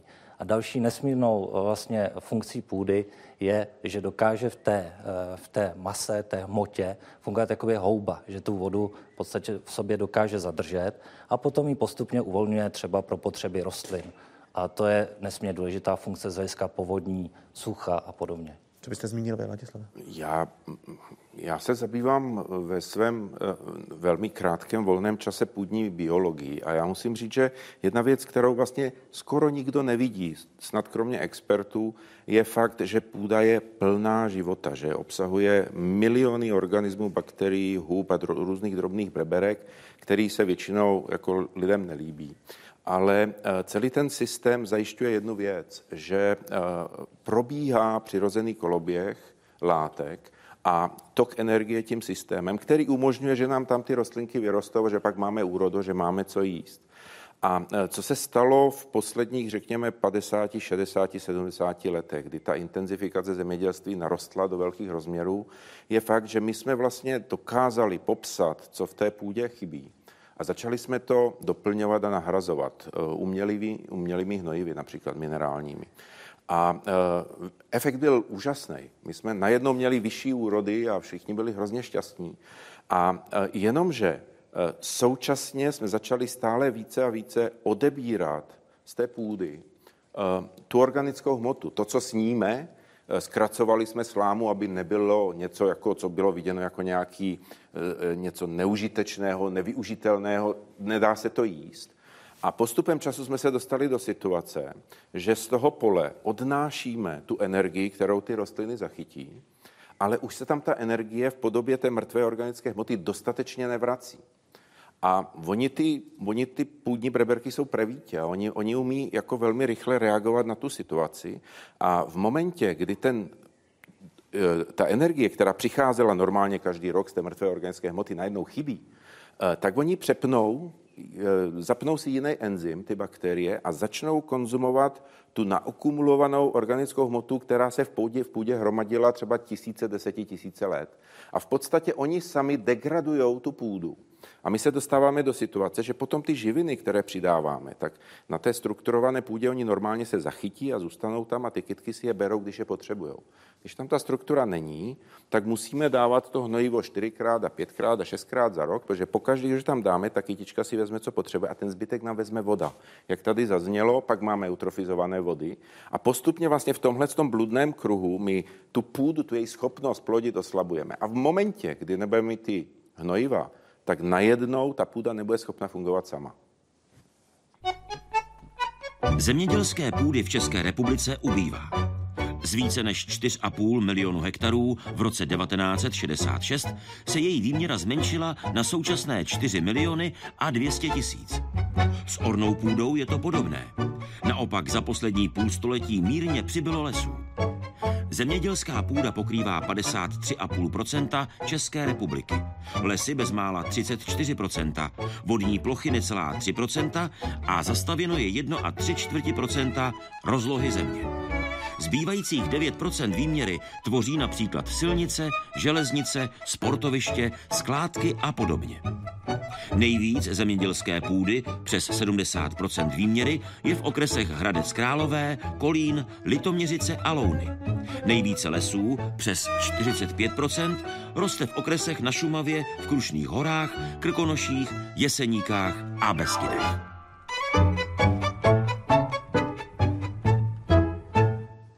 A výmluvná řeč čísel nekončí. Každý den zmizí v České republice 15 hektarů úrodné půdy. V sousedním Německu necelých 30 hektarů. Srovnejte rozlohu České republiky s rozlohou Německa. E, jak je možné, pane inženýre, že vlastně neřešíme ty dlouhodobé důsledky toho trendu? No tak eh, v podstatě jsou to, je tam těch faktorů několik. V první řadě mm, díky transitní poloze České republiky, potom rozvíjení sídel a dalších faktorů, tak samozřejmě ty tlaky jsou tady obrovské. Takže, jak již zaznělo předtím, tak ubývají nám nejkvalitnější půdy, zároveň právě e, díky stavbě těchto center a dalších faktorů se nám ty závory stále a stále více rozšiřují. Takže to souvisí jenom s ekonomickým růstem? Do značné míry ano a taky s určitou pohodlností, protože v podstatě zase s tím rostoucím výběrem například toho zboží, jak tady zaznělo, i potravin v obchodech, musíte mít e, nějakou logistiku, která zabezpečí, že je to tam včas a e, permanentně dodáváno, což vyžaduje skladovací kapacity, což vyžaduje dopravní infrastrukturu a tak dále. A protože jsme se usídlili jako, jako lidé na té nejúrodnější půdě, tak, jak bylo řečeno, no tak stavíme ty hangáry blízko k tomu, kde bydlíme, čili na té nejlepší půdě. Takže rozhodně to je jeden z nejvýznamnějších faktorů. Dřív nám stačil selský rozum, abychom se k té půdě chovali nějak odpovědně. Eh, teď máme různé zákony, dokonce eh, evropský program na ochranu půdy, ale nemáme směrnici. Jak je to možné? Je to tak, no, to je velmi dobrá otázka. Já jsem sedm let v Bruselu bojoval za to, aby jsme měli nějakou rámcovou směrnici o půdě. To vlastně Ochraně. jediná část eh, životního prostředí, která není nijak chráněna eh, na evropské úrovni.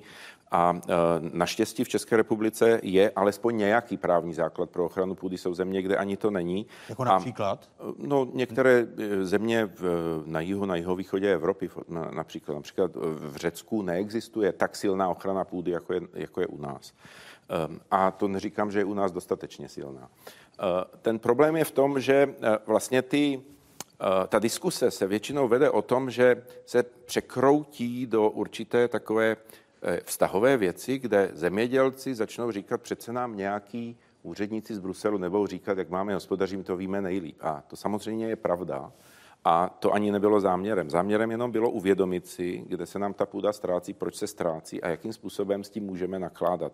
Ale k tomu bohužel vyslovilo svůj souhlas 22 z 28 zemí a těch 6 to zablokovalo, takže eh, směrnice není. Místo polí beton. E, typický scénář proměny krajiny v posledních desítkách let. Satelitní obytné čtvrti a průmyslové zóny vyrůstají podél dálnic a silnic, jako tomu už byla řeč. Původně malé vesničky se pak slevají do bezbřehé sídelní kaše. V Říčanech na východním okraji Prahy natáčela Marta Pilařová.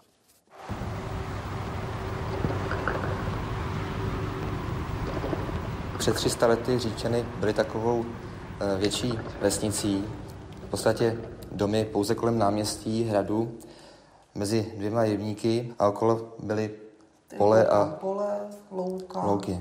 A les. A dál potom les. No.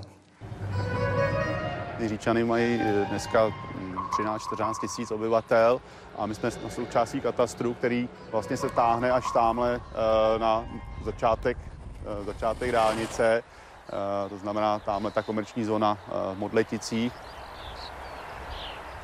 Tady jsme eh, vlastně zase na kraji, na kraji Říčan a jsme ve vznikající eh, relativně bohatší, bohatší lokalitě, kde jsou vidět větší pozemky.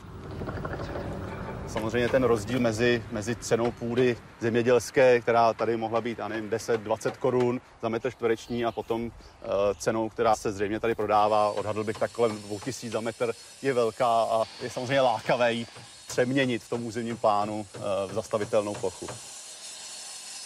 A pak, když ten rozvoj je fragmentovaný, uh, mají trable všichni ti, kteří vlastně musí v tom území se pohybovat. Od pošťačky nebo pošťáka přes uh, veškeré služby, úklid sněhu, schází třeba chodníky, samozřejmě je to i nákladnější zavést tam infrastrukturu. Opravdu je, je mnohem lepší ten kompaktní rozvoj a uh, v rámci územního plánu prostě se zamyslet nad tím, kde to nové sídlo bude, bude ležet. Eh, ta dálnice je samozřejmě ale tak výrazný lokalizační faktor, že eh, asi, asi většinou převáží eh, jak si ty ekonomické zájmy nad nějakým racionálním plánováním krajiny. Ladislav Miko ukazuje také a upozorňuje na fakt, na který zapomínáme, že když sečteme všechny asfaltové, betonové, zastavěné plochy, plochy, které nesají tu vodu, tak dostáváme jaký výsledek? No, eh, stačí to vynásobit eh, průměrnýma srážkama a dojdete k objemu vody, který se v zásadě rovná veškerému objemu všech vodních nádrží, včetně rybníků, přehrad a tak dále na celém území České republiky. A když si představíte, když teda tohle to spadne a musí to někam odne, odtéct, nemůže to vsáknout, tak je tady část odpovědi na to, proč máme ty bleskové povodně a proč máme vlastně problémy téměř každý rok a proč se dá očekávat, že budou narůstat. Je to jen problém naší omezenosti, nevzdělanosti, neznalosti tohoto eh, základního faktu, nebo je to tlak betonové, asfaltové lobby? Já bych řekl, že v obojí. V první řadě, jak již zaznělo na začátku, jak je to i názor celé společnosti, protože například eh, před třemi týdny jsem viděl v jednom zpravodajství v podstatě úplně jako skvělou zprávu v tom, že uh, sem přišel investor, který postaví největší halu, která tu byla a že jenom na základu desku bylo potřeba 2,5 tisíce tatrovek betonu. Takže jakože to přinese tisíc pracovních míst, pak se dozvíme, že to kolikrát nejsou ani čeští pracovníci a podobně. Znamená, to je ten pohled celé společnosti, jestli vnímáme ten krátkodobý, anebo ten dlouhodobý, jako paní Blašková v té úvodní reportáži. Když se podíváte na nedostatečnou ochranu půdy, tak proč se nedaří ty zákony zpřísnit, Vladislave? No já si myslím, že tam hraje velkou roli ten, ten veliký ekonomický potenciál, který je tam viděný prostě právě z, z, té, z té možnosti to prodat nebo nějakým způsobem využít. Ale krátkodobý. Eh, což je bohužel krátkodobý, ale vracíme se k tomu, co zaznělo úplně na začátku. U nás je 80% půdy v pronájmu, to znamená, není obhospodařována ta půda eh, těmi, eh, kdo ji vlastní. Není tam ten vztah, o tom jsme slyšeli taky. A v podstatě pro mnoho lidí skutečně i ta restituovaná půda je jakýmsi problémem, protože víceméně nevíme, co s tím. Máme už každý svoje povolání, nemůžeme se na to pole dostat a tak dále. A jsme rádi, že se nějak zhodnotí. Eh, v tom nejhorším případě většina lidí jako skončí na tom, že si to vezme nějaké družstvo, které za to téměř teda platí nějaký nájem a tím to končí. V tom lepším případě pro mnoho lidí, lepším případě, se to podaří prodat třeba jako místo, kde se postaví ten hangár. A já si myslím, že to je prostě eh, veliký tlak těch peněz a bohužel chybějící dlouhodobá vize nebo strategie, kterou potřebujeme podle mého názoru jako sůl. A to, co jsme nezastavili, tak jsme vyčerpali. Vrátím-li se eh, k té tezi, že je půdu mm-hmm. teď zapotřebí nakrmit. Eh, pane inženýre, jak dlouho to potrvá, když vlastně ty chemie, nebo ta mm. chemie a, a to chemické hnojení, z toho si rostlina vyčerpává jen to, co potřebuje zbytek odteče, jak to popsal. No tak eh, jak všechny procesy, které probíhají na půdě, tak jsou dlouhodobé. Jak již zaznělo, tak centimetr půdy se u nás tvoří z řádově stovky až tisíce let. Přitom ta destrukce je obrovská, to znamená, eh, v podstatě u nás řádí vodní eroze, větrná eroze, máme zhruba 40 utužených půd, chybí organická hmota, která samozřejmě souvisí s tím, že už od roku 1990 poklesly stavy hospodářských zvířat, to znamená, nejsou hnojiva přírodní statková, která by se do té půdy měly, půdy měly vracet a podobně. Jo? Takže eh, to všechno spolu souvisí. A co je ještě takový problém, my kolikrát vždycky řešíme jednu věc, řekneme 50% ohroženo vodní erozí, budeme řešit erozi, na druhou stranu budeme řešit ubytek půdní organické hmoty a podobně, ale přitom ta půda funguje dohromady. Jo? Je to v podstatě, jak tady kolega již říkal, nedodáváme organickou hmotu do půdy, okamžitě se zhoršuje půdní struktura, jakmile se zhoršuje půdní struktura, tak při špatné vlhkosti, když na to vědou zemědělské stroje, ta půda se utuží, tím pádem nevsakuje vodu, ta otéká, způsobuje vodní erozi a ta kromě jiného nám i zároveň odnáší i tu organickou hmotu, takže vzniká bludný kruh, z kterého se hrozně těžko uniká. Takže proto je potřeba komplexně řešit tu půdu. Já bych k tomu chtěl dodat ještě jednu věc, že eh, aby to nevyznělo zase tak, že si to nikdo neuvědomuje. Je tady celá spousta prostě zemědělců, který samozřejmě velmi dobře ví, co je problém a snaží se vlastně vracet uh, tu organiku do půdy, hospodařit tak, aby vlastně ta půda netrpěla, aby, aby dodávala to, co dodávat má. Uh, nicméně Většinou to v současném systému znamená, že v konkurenci s těmi, kdo to dělají intenzivně a postaru, to musí dělat dráž. A jsme zase u toho, jestli je společnost ochotná za to tu cenu zaplatit. Vlastně ti lidé, kteří to dělají správně, tak to mají složité. Právě proto potřebujeme nějaký systém, který umožní, aby ten správný postup byl tou společností odměněn. Já bych se ještě chtěl vrátit k té organické hmotě jenom jedno číslo. Existuje studie, která říká, že eh, na území Evropy odebíráme z půdy 50% energie, která se tam zachytí. Čili jinak řečeno, když si nalejete do auta polovinu nádrže, dojedete poloviční vzdálenost. Přepište pranostiky, všechno je jinak. Léta jsou suší, zimy naopak chladnější. Na jihu Moravy o tom vědí zemědělci své a také se přizpůsobují. Na polích se totiž zabydlují odrůdy obilí, a nejen obilí, které je charakteristické pro jich Evropy. Jak dobře zasadit, abychom dobře sklidili, ptali jsme se v zemědělské výzkumné stanici v Žabčicích pod Brnem.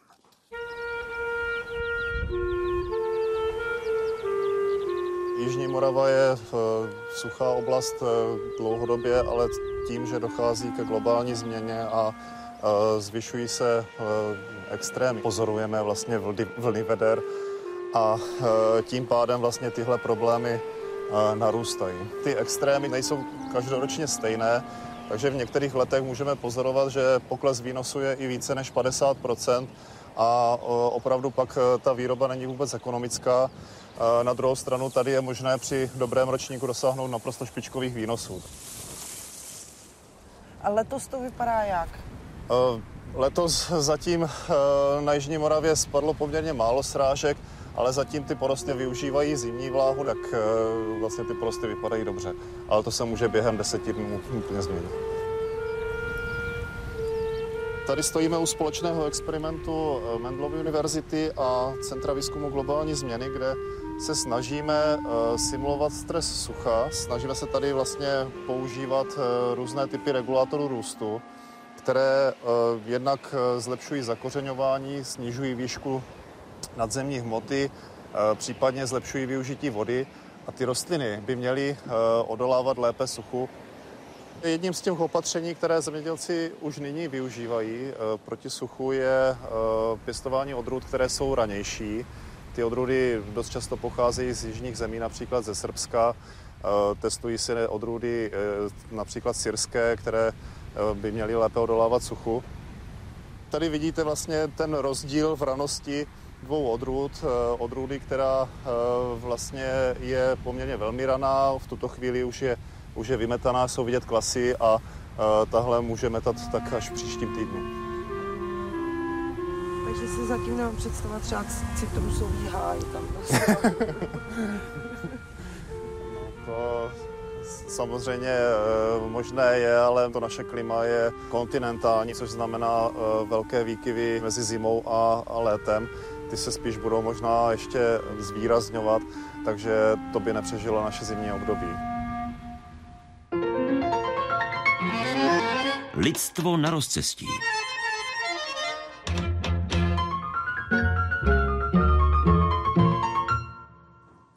A o rozcestí se šesticí našich hostů začneme u Ladislava Mika. Když navážeme na reportáž Marty Pilařové, tak je to větší strach právě z toho sucha a globální změny klimatu. No určitě, já bych neřekl sucha, ale z extrému. Já si myslím, že to bude tak, že budeme mít víc period, kdy bude problémem sucho a zase periody, kdy bude problémem té vody příliš mnoho. A e, e, ta odpověď je jednoduchá, pokud nezačneme něco dělat s tou krajinou a s tou půdou, tak na to nebudeme dostatečně připraveni, o tom jsem přesvědčen. Pane inženýre? Já v podstatě, když řeknu číslo, které řekne vše, tak jeden hektar kvalitní černozemě dokáže v sobě zadržet až 3,5 tisíce kubíků vody. A pro příklad zase druhé číslo, my u nás provádíme vlastně aktualizaci půd v rámci celé republiky a jenom na jednom menším katastrálním území, v podstatě z oblasti, které bylo v té předchozí reportáži, tak ta kvalitní půda, o které jsem mluvil, co dokáže zadržet těch třeba půl tisíce kubíků vody, měla před 30 lety rozsah 250 hektarů, nyní má 40 a ty půdy, které tam zůstaly, jsou podle pedologické klasifikace hodnoceny jako extrémně výsušné. Takže jsme v podstatě změnili celé území z půd, které dokážou zadržet velké množství vody na výsušnou krajinu. Voda tedy bude, Romane, jednou ze zdražovaných složek potravin. Když to řeknu hodně, hodně cynicky, bavíme-li se o rozcestí. To budete zase být, mít co na práci potom, když se voda zdraží. Tady zazněla dneska obrovská myšlenka. Jo. My musíme začít hovořit s mladěchama ve školách a učit je realitu. Vrátit je zpátky k realitě, protože já jsem se nedávno dozvěděl od, od holčičky, která říkala, kuřátko se narodilo v supermarketu. Ono se tam nenarodilo. Jo? A, a ono je strašně složitý dneska říkat lidem, že ta realita je takováhle. Zabíjíme zvířata, protože jsme všežravci. Děláme tohle, protože, protože jak si něco musíme jíst. A já mám pocit, že my tu realitu na těch školách trošilinku ztrácíme. Nedávno jsem byl svědkem toho, jak, jak rodiče linčovali učitelku za to, že jim ukázala čtvrtákům, jak vypadají kuřecí jatka. Ale takhle to doopravdy je. A my musíme vrátit školáky k tomu, že jim budeme říkat, takhle vypadá farma, vypadá takhle proč, proč, proč a, a proto. Že? Ale zároveň, paní profesorko, vy budete mít hodně práce, že budete vyrábět vodu, eh, když ji bude nedostatek kvůli tomu, že jsme si zdevastovali půdu. Tak to nebude voda na zředěvání určitě, jak tady trošku zaznělo, ale třeba i ta kvalita ty vody se musí kontrolovat. To není jenom o její kvantitě, ale i o její kvalitě, a aby se nikdy už nestalo to, co se stalo v pražských Dejvicích, ale nejen to, ale aby ta voda neměla třeba ani agrochemikálie, které jsou splachovány do těch povrchových vod, aby fungovaly dobře vodárny a tak dále. Takže... A ukazuje se, že to je zásadní problém právě kvality eh, vody eh, v souvislosti s tím, jak se chováme k půdě a k přírodě jako takové? No, mám-li být eh, skutečně objektivní, tak musím říct, že moji kolegové eh, z fakulty, která se kvalitou vody a vodohospodářstvím zabývá u nás na VŠHT, tak tvrdí, že někdy ta vodovodní voda, pokud se nic nestalo, je kvalitnější než taková ta levná v plastových obalech, kdy ne vždycky je jistota, že se třeba nějaký migrant, to znamená látka, která se do těch plastů přidává, nevyluhuje do toho obsahu. Pane řediteli Kostelecký, uvědomuje si ta nejmladší generace, respektive společnost, jaké eh, nástrahy tady jsou na tom rozcestí a kterým se vyvarovat? Tak to já úplně nevím, jestli si uvědomuje, to bychom asi museli udělat nějaký zevrubný výzkum, který bychom samozřejmě udělat mohli, kdyby nám to někdo zaplatil.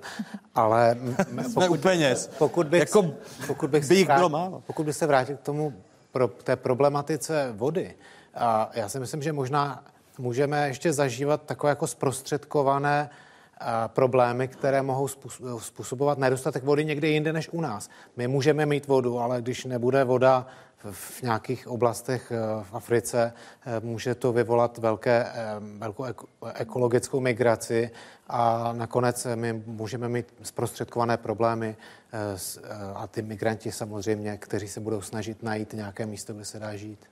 Záleží, jestli Evropa už Ladislavem jako nečelí právě i takové migrační vlně, jestli jeden z těch důvodů té migrační vlny právě není důvod nedostatku vody, respektive zdražení potravin eh, vys arabské? Myslím, že primárně v tuhle chvíli eh, ještě to není ten dominantní faktor. Je to samozřejmě jedna z věcí, ty lidi vlastně žijou v strašlivých podmínkách, když do toho přijde válka a a, a pro následování tak pochopitelně utíkají. Ale nemyslím si, že to je teďka ten spouštěcí mechanismus, že je v tuhle chvíli ještě eh, ten nedostatek potravin nebo eh, vody, i když už tam akutně nastává. Myslím si, že to je zatím něco jiného, ale nicméně dá se to očekávat se změnou klimatu a s tím, jak budou vlastně ty ekonomiky eh, v těch ostatních částech světa schopny ty potraviny vůbec dodávat a tu vodu také.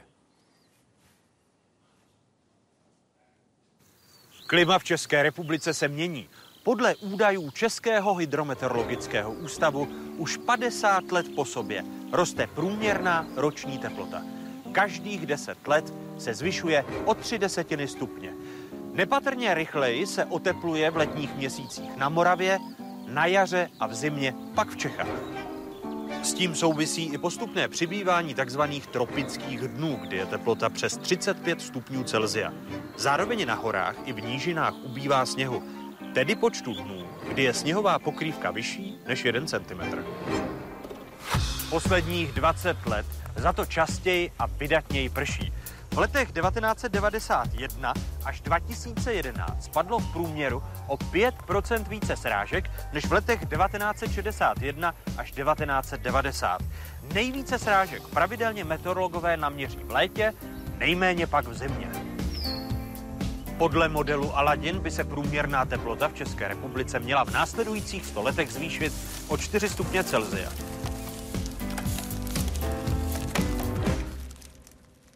Václav Cílek je optimistou, když se podívá na řešení těch problémů, o kterých jsme dnes ve čtyřech kapitolách mluvili? Život je změna a zřejmě jenom díky krizím a válkám, já to nerad říkám, se dostáváme na nějakou další úroveň. Jako nejsem moc optimista, když ročně přibude 80 milionů lidí, když já nevím, od roku 45 jsme ztratili díky erozi svět tolik orné půdy, která odpovídá rozloze Indie, to znamená, to uživilo jednu miliardu lidí.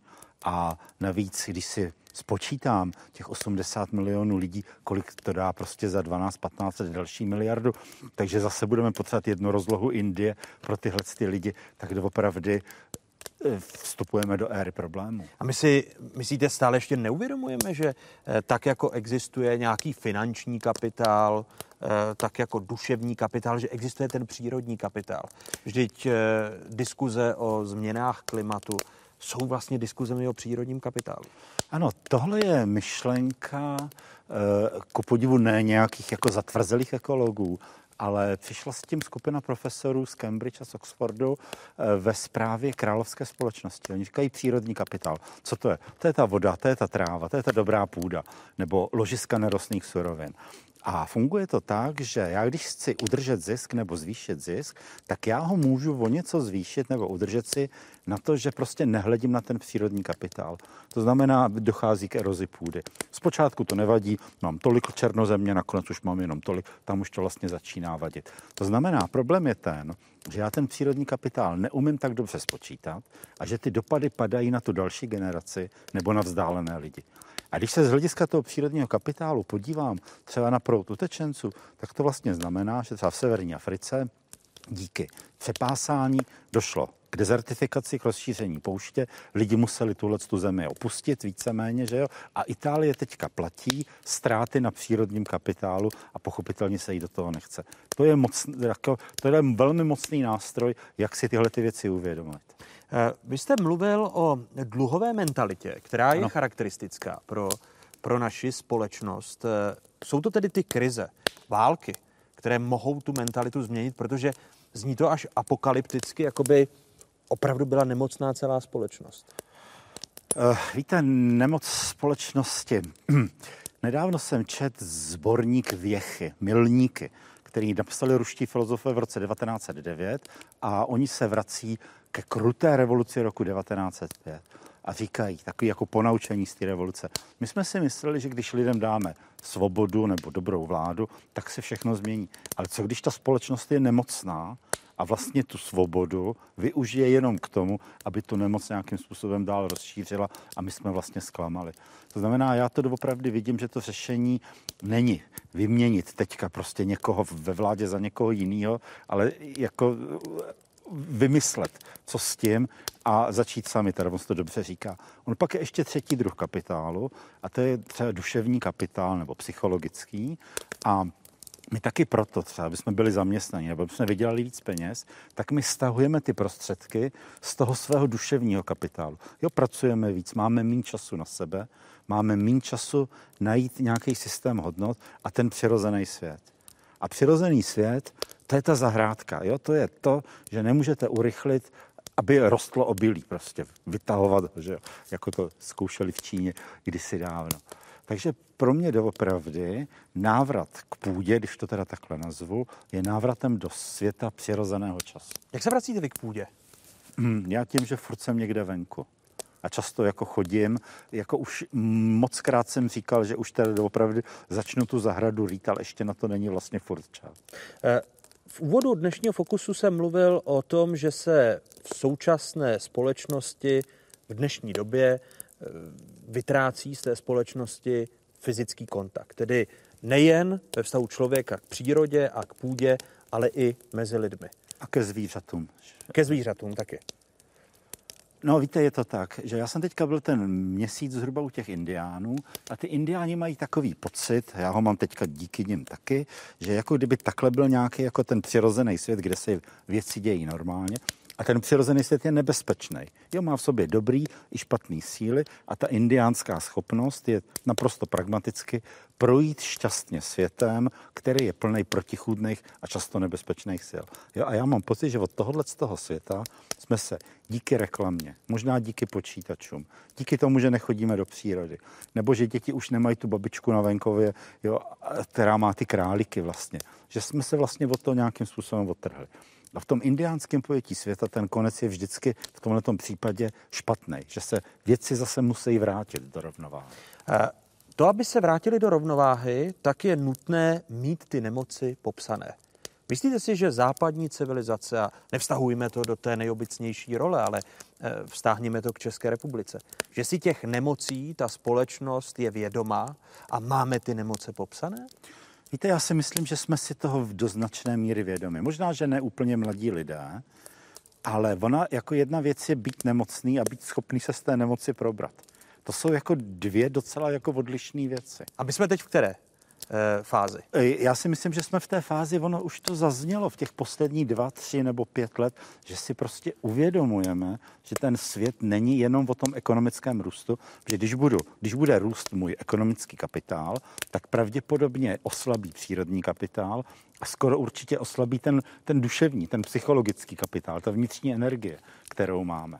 Ano, myslím si, že si to čím dál tím víc věcí lidí uvědomuje, ale je to rozjetý vlak, ze kterého hrozně těžko vystupujeme. Teď eh, mluvíte o rozjetém vlaku růstu, protože my jsme nejsme stále schopni růst nahradit nějakým jiným ukazatelem. Eh, no, už trošku jsme, jo, protože já rozlišuju takové jako periody po tom roce 1990, kdy se jednalo o růst. Po tom roce 2007, po těch finančních krizích, se jednalo o stabilitu. A teďka po válce v Ukrajině nebo při válce v Ukrajině a v dalších válkách je čím dál tím víc akcentovaná ta poloha toho bezpečí. Takže doopravdy tady prostě ten posun je. Ale bezpečí je v okamžiku, kdy máte něco navíc, kdy máte nějakou zásobu vody, jo? kdy máte prostě půdu, která vás uživí. Takže já myslím, že postupně tohle nás jako vrací do nějakého normálu. No přesto jsme si ale díky naší omezenosti míru bezpečí snížili, protože jsme vyčerpali zemi, tudíž jsme zmenšili prostor našeho bezpečí. My jsme nejenom vyčerpali zemi, ale my jsme možná vyčerpali i sami sebe. Jako kus kreativity, nebo kus schopnosti se měnit, nebo ten čas. To je hezký zvuk jste udělal. Nebo jako vnímat. No, ne. Tady hrajou na tibetský míst. Teda, teďka jsem asi zničil zvukaře, no, ale tak já to dělat nebudu, jo, ale jenom, že možná součástí těch přirozených vztahů je nějaká zvídavost a všímat si toho, co se děje teda kolem i mimo teda vlastně tuhle tu diskuzi. A mít oči otevřené, jako do, do široka, pokud to... A zapomněli jsme na tu míru, míru bezpečí. Uh, mně přijde, že míra bezpečí souvisí s mírou krásy. A já jsem teďka čet eh, v Tomáši Akvinském, to je jako hrozně zajímavý. On říká, že když je laskavý vztah k světu, tak ten laskavý vztah k světu v nás automaticky rovná různý úrovně důležitosti. Neumím si to moc představit, ale cítím, že to je jako hezká myšlenka. Eh, vyčerpání země eh, a spíš cesta k tomu, abychom vyčerpanou zemi uzdravili. Kde tedy začínáme? A v čem ta náprava bude nejtěžší? Ano, tenhle ten proces je hrozně selektivní. To znamená, máte místa, kde cítíte, že už ta náprava skoro není možná. Jo, třeba Nigérie má tak velkou porodnost, že počet obyvatel Nigérie se má během 20 let zdvojnásobit. Já když jsem na tuhle tu jako narazil na tenhle ten údaj, tak zároveň akorát v, v televizi vyskočily headliny, že nigerijský sebevražedný atentátník zabil 30 lidí. Jo? A úplně jako cítíte, jak jde do tuhýho. To znamená, když jde do tuhýho, když jako je to vyčerpání těch zdrojů, tak se objeví nějaká distribuční mafie. To znamená nějaký lidi, kteří distribují, protože všechno je nedostatkový, že jo, ostatní. Vzniká krutá společnost, dojde k souboji milicí nebo k občanské válce. Ty lidi musí utíct pryč. Jo? A to je teďka tenhle ten eh, zase další začarovaný kruh, do kterého se pomalučku dostáváme. A pak máte země, jako je Česká republika, který mají perspektivu. Jo? Stačí se podívat kolem na ty pole. Cože jsou žlutý, dobře, tak jako za čas třeba nebudou, jo?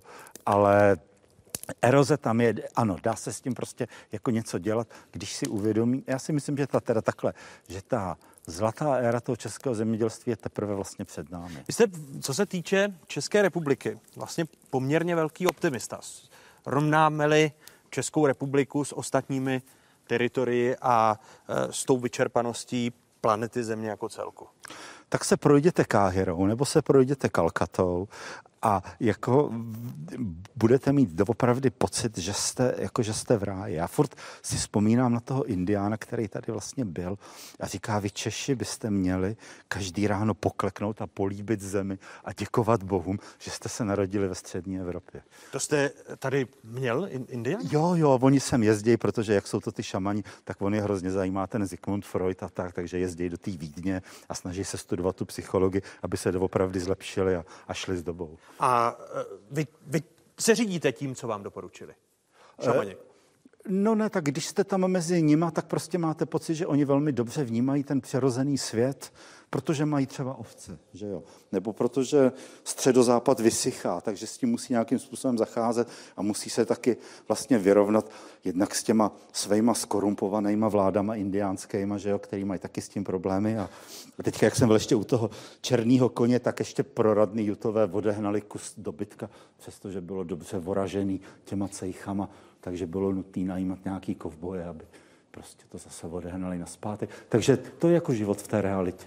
Uzavíráme knihu díky skvělým šesti hostům, díky skvělému publiku tady na rodinné farmě eh, Moulisových v západních Čechách. Uzavíráme tedy poslední ze čtyř kapitol Vyčerpané země. Pátého dílu měsíčníku Fokus. Děkuji vám, tedy hostům, publiku a děkuji vám, divákům 24. A zase u dalšího Fokusu na shledanou.